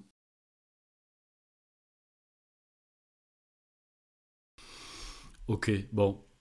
Euh, ok, merci. Ok, vas-y, Shana. Non, non, merci. Nickel. Euh... Oui, il faut vous lancer. En Luc? Ouais, mais. avant que d'être en colère, il faut vous lancer.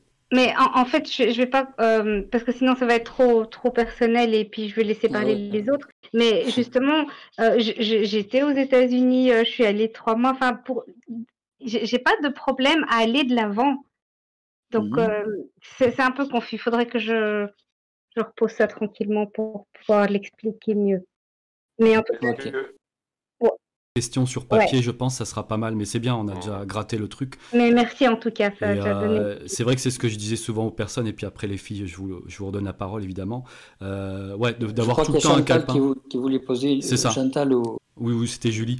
Mais en tout cas, ouais, remettez, euh, gardez toujours un papier, crayon pour noter vos choses comme ça pendant la semaine et les, prochaines semaines, c'est toujours plus, le plus sympa, quoi. Allez les filles. Julie, oui. Quand, quand on est en un état dépressif, et que tu dis qu'il y a une compression de l'âme, moi, ce que je ressens dans ces moments-là, c'est que même si je, fais de l'action un peu à tous les jours, on dirait qu'il y a un temps à supporter dans ce mouvement-là, que je peux, mmh qu'il y a un temps que je ne peux pas vraiment y faire quelque chose. Oui, on peut rien y faire. Oui, totalement. Je suis d'accord. On, ne peut rien faire parce que. Comment? Excuse-moi, il faut supporter le temps que ça va prendre? Faut supporter le temps que ça va prendre, ouais. normalement, dans la mesure où ton contact euh, fait du travail pour, euh, pour t'amener dans une évolution, il faut, il faut lui laisser le, temps de faire du travail. Et généralement, ce, sont des, ce, sera toujours par cycle. Donc, euh, ces, cycles, il faut savoir d'abord comment, comment ils ont commencé. Mais dites-vous que ça s'amenuise au fur et à mesure. Et que s'ils ne s'amenuisent pas au bout de sept jours, c'est que il y, a quelque chose d'autre. Il y a quelque chose d'autre que, euh, qu'il faut travailler, que ce soit une maladie qui couve, que ce soit euh, un, gros un gros problème qui va s'avancer. Euh, il, y, a toujours quelque chose d'autre et que c'est plus une forme de décodage de votre corps ou de votre d'un de, de vos corps subtils euh, qui, se fait plutôt qu'un état de dépression. Il faut bien identifier ce qui se passe en vous. Si c'est un état de fatigue ou un état de dépression, si c'est un état de, de, de, perte d'énergie, de, perte d'objectifs. il faut, faut, vraiment bien identifier tout ce qui vous arrive. Si vous si vous analysez pas qui, euh, ce qui vous tient, ce qui vous pousse, ce qui vous écrase, euh, sans, sans, savoir, euh, peu importe qui c'est qui vous écrase, mais si, si vous ne voyez pas de ce, qui va vous amener, ce qui va, ce qui va vous arriver, c'est là où il y a le problème. Julie, quand tu as... Vas-y Jean-Luc. Il y, a, toujours, il y a toujours un objectif à toutes les choses. Ouais. Julie, quand tu as. Donc, je sais pas si tu as utilisé le terme dépression ou pas, mais en tout cas, quand tu es dans des des états comme ça, toi, tu te sens, est-ce que tu sens, parce que moi, je te parlerai du, de mon truc après, est-ce que toi, tu sens une descente, tu, sais, tu fais comme une courbe qui descend et ça te fait presque racler le fond des enfers Ou est-ce que tu te sens, qu'est-ce, que tu ressens, toi? J'ai le goût de rien. Ouais, ok, ok. J'ai plus d'énergie, beaucoup, j'ai le goût de rien. Ok, donc ça c'est intéressant parce que euh, euh, moi quand ça m'arrive, donc ça, là j'en, je sais pas si j'en ressors, donc peut-être c'était euh, le fait qu'on soit là en live, ça me permet de remonter entre guillemets, mais c'est clair que je peux, je peux même pas dire que j'avais de la dépression, mais par contre tu sens que, par contre t'es foutu au niveau pas zéro, mais tu sais vachement neutral, neutre. Tu sais, c'est t'es pas plus agacé, t'es pas plus énervé, t'es pas plus irritable, t'es pas plus down ni up. Et tu es juste là. Et, tu, et comme disait Jean-Luc, c'est intéressant cette histoire de faut laisser le temps passer. Donc maintenant, ça m'amène sur des nouvelles pistes de réflexion qui seront de ben, justement pouvoir étudier. Au moins, ce qui est bien, c'est que par rapport à d'autres, on n'est pas en train de vouloir se pendre et de peut-être trop posséder par des entités de par ce creux. Mais du coup, donc, je pense que tu es, comme moi et donc d'autres personnes qui sont un peu dans la conscientisation éventuellement aussi. C'est qu'en fait, on n'est pas dans le dernier. Alors, on peut appeler ça une dépression dans le sens enfin on va pas l'appeler, mais les gens quand ils nous voient, ils sentent qu'on n'est pas dans le même état, ils disent oh là, ça va pas toi. Et en fait, on se dit mais en fait, je suis juste neutre, je sais pas trop ce qui m'arrive parce que je sais pas analyser encore. Mais par contre, on n'est pas dans le down, mais on est on est free, on est frozen quoi. On est on est congelé. Enfin, euh, tu vois? C'est ça qui est curieux. ouais. Comme un état que tu as le goût de rien, mais en même temps, c'est très calme. Ça n'est presque plat tant que c'est calme, peut-être parce qu'un état qu'on n'est pas habitué non plus. Mais, c'est plat euh, et ouais, on n'a pas de goût à plus de choses. En même temps, tu vois, du fait que tu sentes ça comme moi aussi et comme d'autres, c'est qu'on voit au moins qu'on n'est pas dans le pire des états non plus, tu vois. Mais c'est vrai que c'est bizarre cette espèce de, stop.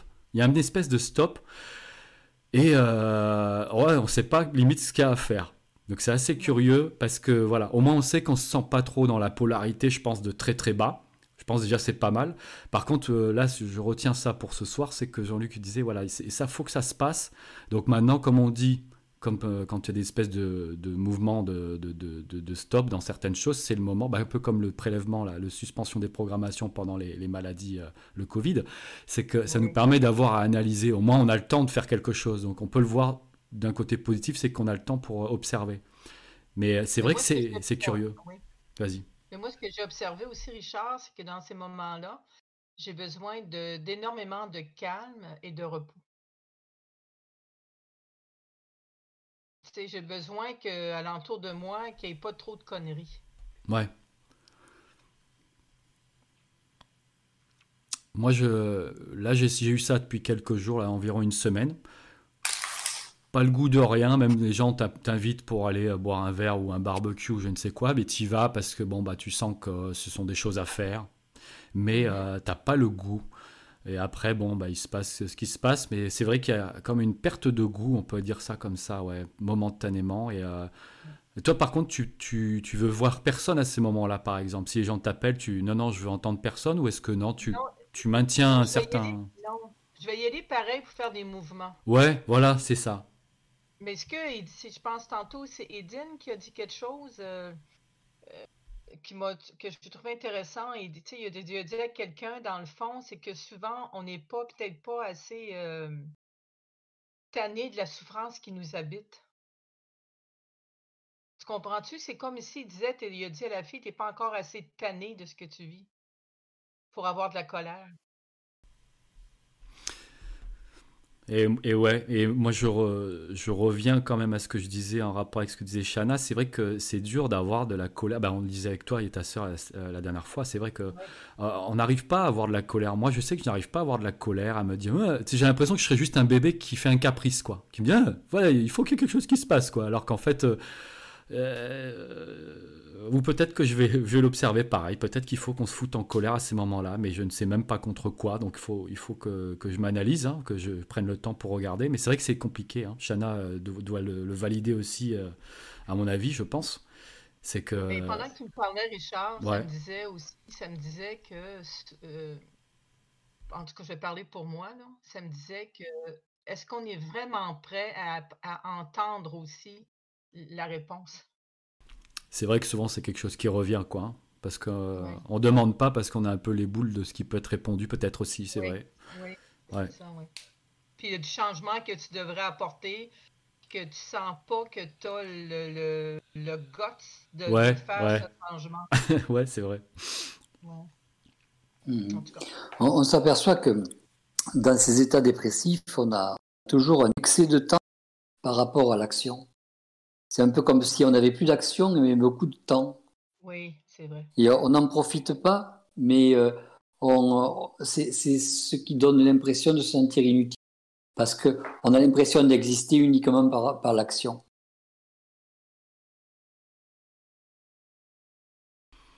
C'est un petit peu pour, euh, pour nous faire vivre euh, le fait de vivre. Hmm intéressant, ça. Très intéressant, cette nuance-là. On est moins dans le mental, mais plus dans la matière, quoi, en gros, à ces moments-là, quoi. C'est dans ton corps vital. Ok. Donc, il faut aller, faut aller faire du sport, il faut aller, faut aller se bouger. ah ouais, c'est pas mal, ouais. Faire faut autre pas chose. Rester, faut, pas, faut pas rester enfermé dans son lit. Euh, faut, Et eh oui, c'est vrai. Il faut se mettre en mouvement. C'est un peu comme la, la personne qui, qui, qui, va vivre son chagrin euh, elle vit la perte de sa personne. Moi, toutes les personnes qui viennent de perdre quelqu'un et, qui, sont chagrinées par ça, je leur dirais euh, allez voyager, allez, allez en Chine, allez là où il y a plein de monde, et puis vous allez vous apercevoir qu'il y a beaucoup de gens, que ça existe, qu'il y a beaucoup de gens, et que c'est pas la seule personne que vous avez perdue qui, qui détruit une vie. Qui a de la vie Elle existe toujours, et, et, vous pouvez, vous pouvez vivre ailleurs, faire rencontrer des gens ailleurs, hmm. euh, euh, percevoir des choses ailleurs. Et quand vous rentrerez, ça n'enlèvera pas le fait que vous avez aimé la personne, mais vous aurez eu une autre vision, une autre sensation et un autre élan. Mais Jean-Luc, j'aimerais ça que tu regardes la nuance, tu sais, tu sais, dans, moi, je regarde dans notre vie, on a toujours, on a toujours même euh, dévié par l'action, de toujours, toujours faire quelque chose. Oui. Au lieu de, de, d'être près de soi, de s'arrêter un peu, tu comprends? De s'arrêter, d'aller pêcher, d'aller faire. Euh, euh, d'être plus relax. D'être plus relax, d'accepter sa vie, d'accepter son état. Ouais. on, peut toujours se dire que euh, on est on est arrivé à, à, un point où ils sont en train de tout remettre en, place. Parce que si vous consommez trop d'actions, mettre d'autres. Et il va falloir euh, réactionner et, réajuster un petit peu tout, l'état dans lequel vous êtes. Donc ça, prend du temps. Est-ce qu'on peut dire que c'est comme un genre de point zéro personnel? C'est le début d'un point zéro personnel. C'est pour ça qu'il y a toujours quelque chose après la, après la dépression. Il ne faut pas être pressé de, consommer cette dépression. À un moment donné, on disait aimez votre dépression ou pleurez votre dépression. C'est-à-dire, ça voulait dire quoi? Ça voulait dire euh, faites passer votre dépression dans un autre corps, que ce soit le corps vital ou le corps émotionnel. Quand vous vivez une dépression en, faisant passer ça dans un, autre corps, euh, ça s'allège. Par exemple, le corps, euh, émotionnel, je dirais que c'est une forme démontoire, une forme d'évacuation.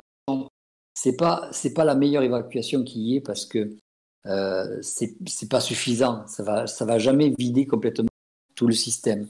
Mais euh, ça, vous, ça va vous permettre de, d'avoir une petite soupape, de, euh, un petit peu comme si vous vous mettez à pleurer. une fois que vous aurez pleuré, ça ira un petit peu mieux. Mais c'est pas ça qui va vous guérir. Donc, par, par, contre, si vous allez voir votre corps vital vous travaillez votre corps vital, vous respirez, vous vous, mettez à nager ou vous faites du sport et tout, ça, ça va améliorer votre, Donc il y a, des corps euh, qui vont euh, vous permettre de, mieux gérer votre état. Euh, je ne conseille pas de faire du, rêve éveillé dans les états dépressifs. Même si on vous dit regardez des belles choses des choses que vous aimez. C'est pas automatiquement salvateur parce que vous allez vous toujours vous retrouver dans, dans quelque chose que vous connaissez et vous. Est-ce que si vous mettez à, à, courir, vous allez mettre en place d'autres choses. Si vous mettez à marcher, vous allez mettre en place d'autres choses. Oui, puis il y a toujours un, risque d'un entre-deux, parce que c'est vrai que déjà on galère à différencier des trucs des fois simples, et là en plus si tu parles de réveiller, ça, fait trop chevaucher des plans euh, non mmh. maîtrisés encore. Quoi. Euh, il reste, euh, allez, on va, histoire de faire pour leur pile, il reste 5 minutes. Si des personnes ont des questions, peut-être, à, ou voilà, n'hésitez pas. quand je verrai les micros se défaire, peut-être. Alors je regarde, non, il n'y a que moi. J'aimerais savoir, Jean-Luc, toi, ta définition du point zéro? Euh, la, définition du point zéro, c'est euh, souvent un, regard sur soi-même. Un regard sur soi-même par rapport à, par rapport à l'environnement. C'est un, état de souffrance, c'est-à-dire euh, une différenciation entre l'état animal et l'état humain. Et euh, ces états, il vaut mieux les éviter.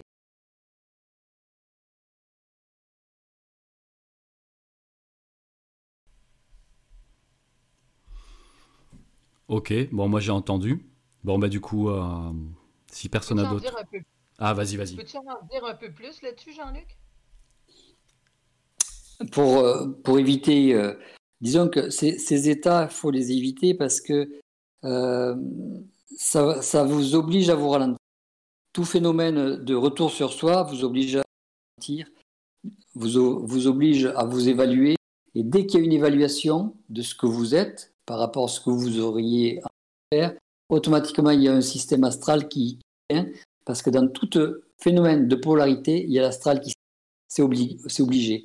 Donc si vous créez vous-même un état de, ah, je suis plus ou je suis moins par rapport à ce que je devais être, vous créez une polarité. Si vous créez une polarité, il y a une entité qui vient.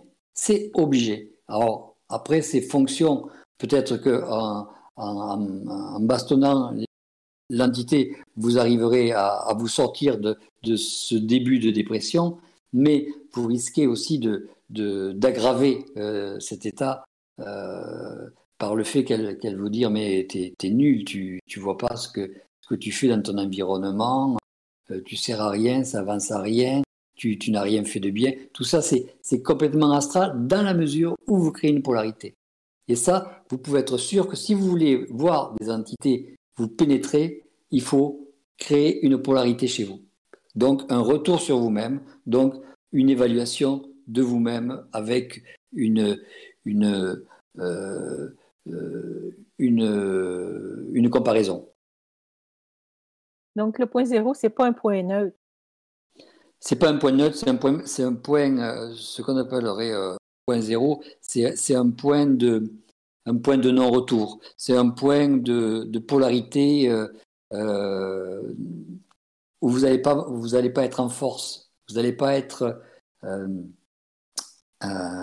il faudrait le, pour, envisager un point zéro, il faudrait à distance, c'est-à-dire regarder de loin votre point zéro euh, en, créant une personne qui regarde votre point zéro. C'est-à-dire, vous, vous imaginez qu'il y a quelqu'un que vous avez mandaté qui regarde votre point zéro, c'est-à-dire qui est en train d'évaluer ce que vous êtes, ce que vous avez fait et ce que vous créez. Mais pas que ce soit vous qui fassiez ce mouvement-là. Parce que la polarité va se créer en dehors de vous tandis que dans l'autre cas, elle va se créer en vous. Quand on dit euh, aller à l'intérieur de soi, aller en soi, aller au mhm. cœur de, soi, mais il me semble que quand on va au cœur de soi, tout devient calme, paisible, on est bien. Ça dépend de qui c'est qu'on a amené. Mais sinon, euh, euh, au cœur de soi, tout est pénible, tout, est, paisible et non pas tout est pénible. Mais si vous avez des, entités qui traînent avec à ce moment-là, euh, quand vous avez euh, des, chocs qui. Parce que chaque choc renferme euh, l'entité qui s'est trouvée à ce moment-là.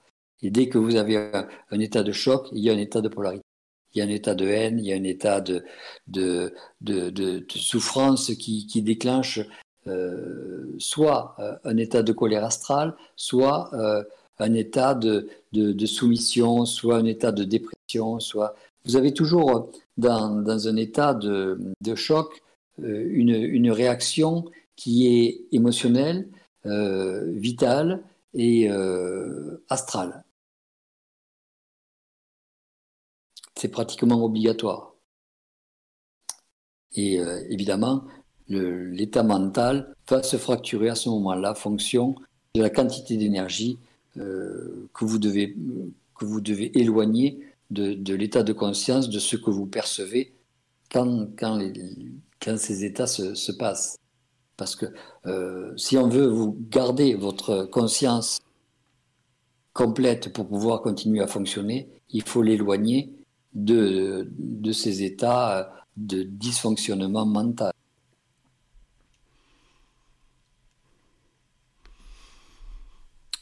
Ok, bon, mais si personne n'a rien à rajouter, je vais couper dans quelques secondes. Là, il est, il est minuit, donc on a fait pas mal de, temps là. Jean-Luc, tu avais quelque chose à rajouter au cas où? Je pense que non. Je pense... non, je, trouve que hum, c'était c'était bien, bien intéressant, notamment sur les. On n'a pas trop appris sur, euh, euh, sur, euh, la première partie.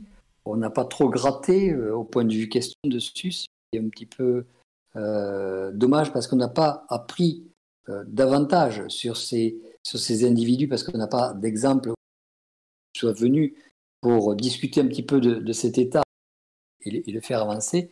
Ce qui nous, qui nous manque, en gros, ce sont des, des, gens qui soient perturbés un petit peu de, de, leur souffrance mentale, de génie ou autre, et mhm. qu'on puisse avancer dans, dans, ces états de nature et euh, en euh, mental, parce qu'on s'aperçoit que le, double a beaucoup de mal à nous créer les informations. Et comme euh, je te le disais à toi ou je ne sais plus à qui, quand chaque fois que je demande des au, au contact, tu les payes. tu es obligé de les payer. Tu les payes soit en, argent, soit en, ou, en, attente, ou en, en désillusion, en, tu payes toujours.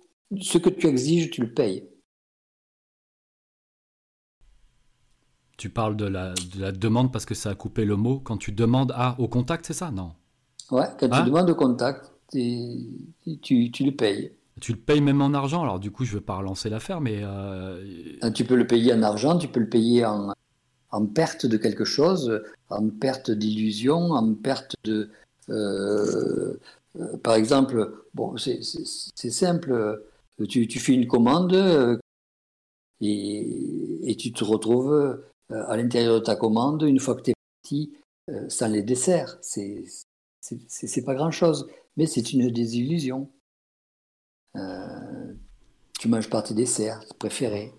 Euh, tu, euh, tu, tu, attends à, à, avoir quelque chose. Par exemple, tu fais une commande et tu, tu te retrouves sans, sans tes bouteilles d'eau. Ouais, je vois. le... oublié. Ouais, je veux dire, en, en perte. Et tu n'as plus la possibilité, même si tu as au téléphone, tu dis Ah oui, oh, excusez-nous, on, les a là, vous pourrez venir les chercher demain. Ok, mais c'était maintenant qu'il les fallait, quoi. C'est pas, je vois. demain. Donc, tu as toujours des petites pertes en fonction de, ce que tu, de, ce que tu demandes au contact. Ça, tu peux être assuré de ça. Ouais, ok, c'est une contrepartie, une contrepartie énergétique de perte, quoi. D'accord, ok, ok. Ouais, Et donc, euh, en quelque sorte, quand on, quand on fait payer dans une c'est l'objectif qu'il faut avoir. Il faut savoir que quand on fait payer dans une conférence, l'argent qui a été utilisé et qui est, est euh, récolté lors de la conférence, eh bien, vous pouvez être sûr que le conférencier, s'il vous a donné les informations qu'il voulait et qu'il a découvert avec vous et qu'il a amené euh, de son contact, eh bien, il va les payer et donc euh, généralement, il va pratiquement rien avoir de la conférence. Pour ceux qui font, ceux qui vont voir des conférenciers qui font du donc, ce n'est pas intéressant de faire des, conférences pour gagner de l'argent dans le support. C'est ce que je veux dire. Ouais. Ok, donc on a l'impression qu'on est encore tous les deux. C'est juste pour rigoler. Je pense que tout le monde est là. Tout le monde est là. Ouais, ouais, ça marche. on est là, on est là. Bon, allez, dernier appel parce que c'est vrai qu'il y a des personnes qui ont vraiment rien dit, mais bon, je pense que c'est parce qu'elles voulaient tout simplement juste écouter. Et de toute manière, bon, j'ai fait plusieurs appels, donc là c'est ok. Bon, bah, du coup, là, je vais euh, arrêter le. Euh, pour répondre. Vas-y, vas-y, vas-y. Pour répondre juste à Jean-Luc pour, pour, bah, pour conclure, euh, par rapport à la, à la, question que je me posais par rapport au surdoué, il m'a donné une. Vraiment parler. Et ils ne sont pas adaptés à ce monde. Et, et c'est pas un hasard qu'ils ne sont pas adaptés à ce monde parce que je pense qu'ils viennent pas de ce monde. Donc c'est vraiment mhm. la réponse que ça m'a donné en fait. C'est bien ça. Ouais. Voilà, c'était pour la conclusion. ok. Bah, disons que c'est vrai que moi je me l'étais dit, je relance pas du tout, mais c'est vrai que je m'étais dit à un moment donné, bah, dans la même idée, ouais, qu'à un moment donné tu te demandes est-ce que tu, tu viens d'ici ou pas? Parce qu'en fait, quand tu commences un peu ta conscientisation, tu as l'impression de réapprendre euh, presque effectivement à tiens, à quoi ça sert de faire ça? euh, Mais c'est ce, ce, que j'ai essayé de, de, de, vous montrer quand. Euh, je demandais à, l'extraterrestre d'où il vient, quand il me dit euh, Moi, je viens des zones des trois infinis. Ah, d'accord, mais c'est à peu près pareil, quoi. D'où ils viennent, d'où nous on vient, on ne sait même pas. On n'est pas sûr de venir de, la région. Et généralement, on ne vient pas de la région. Dans la mesure où on a une âme qui a été fêlée, fissurée, comme on en parlait la, dernière fois, ou je ne sais plus quand, mhm. euh, on vient d'une autre, de notre d'une autre zone euh, de l'infini où euh, ils avaient plusieurs âmes fissures à réparer. Donc euh, ici, c'est un, un, centre, c'est un centre de, de, de, nettoyage et de reconstruction qui fait que bon, ben, c'est un atelier quoi. C'est un atelier, ouais. C'est un, un, centre d'ergothérapie, tu sais, un peu pour les pour, pour, te faire travailler sur les zones où où tu as été un petit peu euh, mauvais, quoi. Ouais. Mais c'est vrai, ouais. Et puis du coup, on apprend à se réinsérer avec cette conscience à un moment donné, à se réinsérer dans la circulation euh, parce qu'on comprend que l'atelier est utile. Alors qu'au départ, euh, c'est un peu écarté quoi de nous. Ok. Mmh, c'est ça. Ah, c'est intéressant ça. Ils n'ont pas toujours les bonnes pièces détachées, moi je Il faut qu'on les trouve, elles sont sur des. Bah, tu sais, comme les, garages, euh, les garages de garage, bah, toi tu sais, puisque tu, connais la mécanique, tu as, la clé de 12, elle est jamais au même endroit, quoi. Il hein, faut la retrouver, quoi. c'est exactement ça. ouais. Ça veut dire que, comme euh, Richard, tantôt, quand tu parles de lui qui se, sent, se sentait souvent hors track et tout ça, ça veut dire que lui, il a intérêt à développer beaucoup d'identités pour. Euh, je dirais savoir qui, qui, qui est correct, tu sais, que c'est OK. Tu comprends ce que, ce que je veux dire? Ouais, ou c'est, ou c'est le contact qui va, qui, va, qui va remettre les choses à... C'est, euh, c'est, c'est l'état vital. Euh, il est obligé de regonfler l'état vital. Le contact va vous regonfler l'état vital. C'est, c'est, son, euh, c'est son job, c'est son, euh, c'est à lui à, jouer sur le piano de votre être. Vous avez, vous avez plusieurs sont vos corps et c'est à lui à savoir jouer pour vous remettre dans un état qui ne qui, qui soit pas dans un état de larve, dans un état d'individu de, qui peut fonctionner. Oui, mais quand, quand tu vois ces personnes-là, quand ils sont jeunes, sont, sont rejetés, sont, ils sont euh, jugés, ils sont comparés, c'est pas, pas évident comme. Euh c'est pas évident, c'est pas. Faut... Il y, a toujours une, une, une raison. ce qu'il faut, c'est connaître la raison. Quand tu connais la raison, si tu connais la raison, tu supportes mieux ta souffrance. Si on te dit, en fait, tu es rejeté pour que plus tard tu puisses être adulé par, par des gens euh, pendant que tu vas chanter, tu vois, par exemple, les chanteurs, il euh, y en a qui ont été euh, rejetés pendant jusqu'à l'âge de, de, 30 ans euh, et qui, à un moment donné, bien, ont vécu une, grande notoriété, une grande, une grande vie, ou, simplement leur, propre vie est belle. Et généralement, tout ce qu'ils ont vécu comme, comme sarcasme et comme tracasserie, ben, ça a été écrasé, ça a été oublié, ça a été nécessaire, et ils voudraient jamais changer de vie malgré tout ce qu'ils ont vécu. Parce que même pour les parents, c'est pas évident, les enfants comme ça aussi, tu sais. Mais ouais, c'est pas évident, euh, surtout quand euh, ce sont des enfants qui sont un petit peu euh, qui sont pas au niveau. Donc, ce qu'il faut, c'est bien bien ajuster l'enfant à son environnement. Et ça, c'est ça, c'est le boulot des parents c'est ajuster l'enfant à l'environnement. Et non pas croire que tous les environnements sont conformes pour les enfants. Ok, intéressant ça.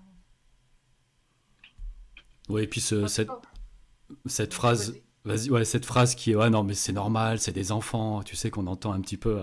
Ça aussi, c'est à, je pense, à, faire, à, proscrire parce que ouais, L'enfant, il, vient, il, vient du, il vient du monde astral et donc il est à 90% euh, mêlé encore avec la, ça. Hein. Il ne euh, faut pas vous attendre à des, des belles progressions. Hein. Vas-y Julie, allons on finit sur toi. Ben, parce que tu sais, c'est souvent c'est des enfants qui décrochent de l'école, c'est des enfants que on dirait qu'il n'y a pas grand-chose qui les intéresse. Ouais, mais ben, c'est normal. Ouais. Quand tu d'adapter leur environnement, c'est pas évident non plus. Adapter leur environnement, c'est leur, c'est adapter quelque chose à leur intérêt. Il faut qu'ils ont, qu'ils soient intéressés à quelque chose. Il faut que quelque chose les intéresse. Si l'école ne les intéresse pas, il y a toujours quelque chose qui va les intéresser. Il y a toujours quelque chose qui, au début, les a intéressés. Il y a toujours quelque chose vers lesquels ils se sont retournés. Ils ont collectionné quelque chose, ils ont eu un goût pour la nature, ils ont eu un goût pour les animaux, ils ont eu euh, un goût pour, pour la technologie, pour la mécanique.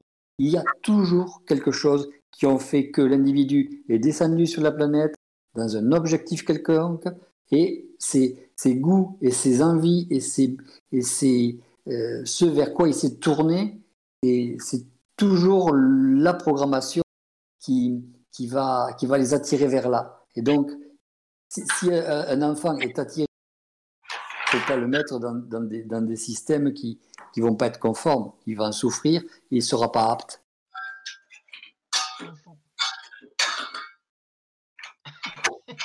Il y a quelqu'un qui fait la cuisine. Ouais. C'est ce que je me disais, c'est Aline. donc on a compris qu'il faut aller faire la cuisine. On va faire autre chose alors, chacun.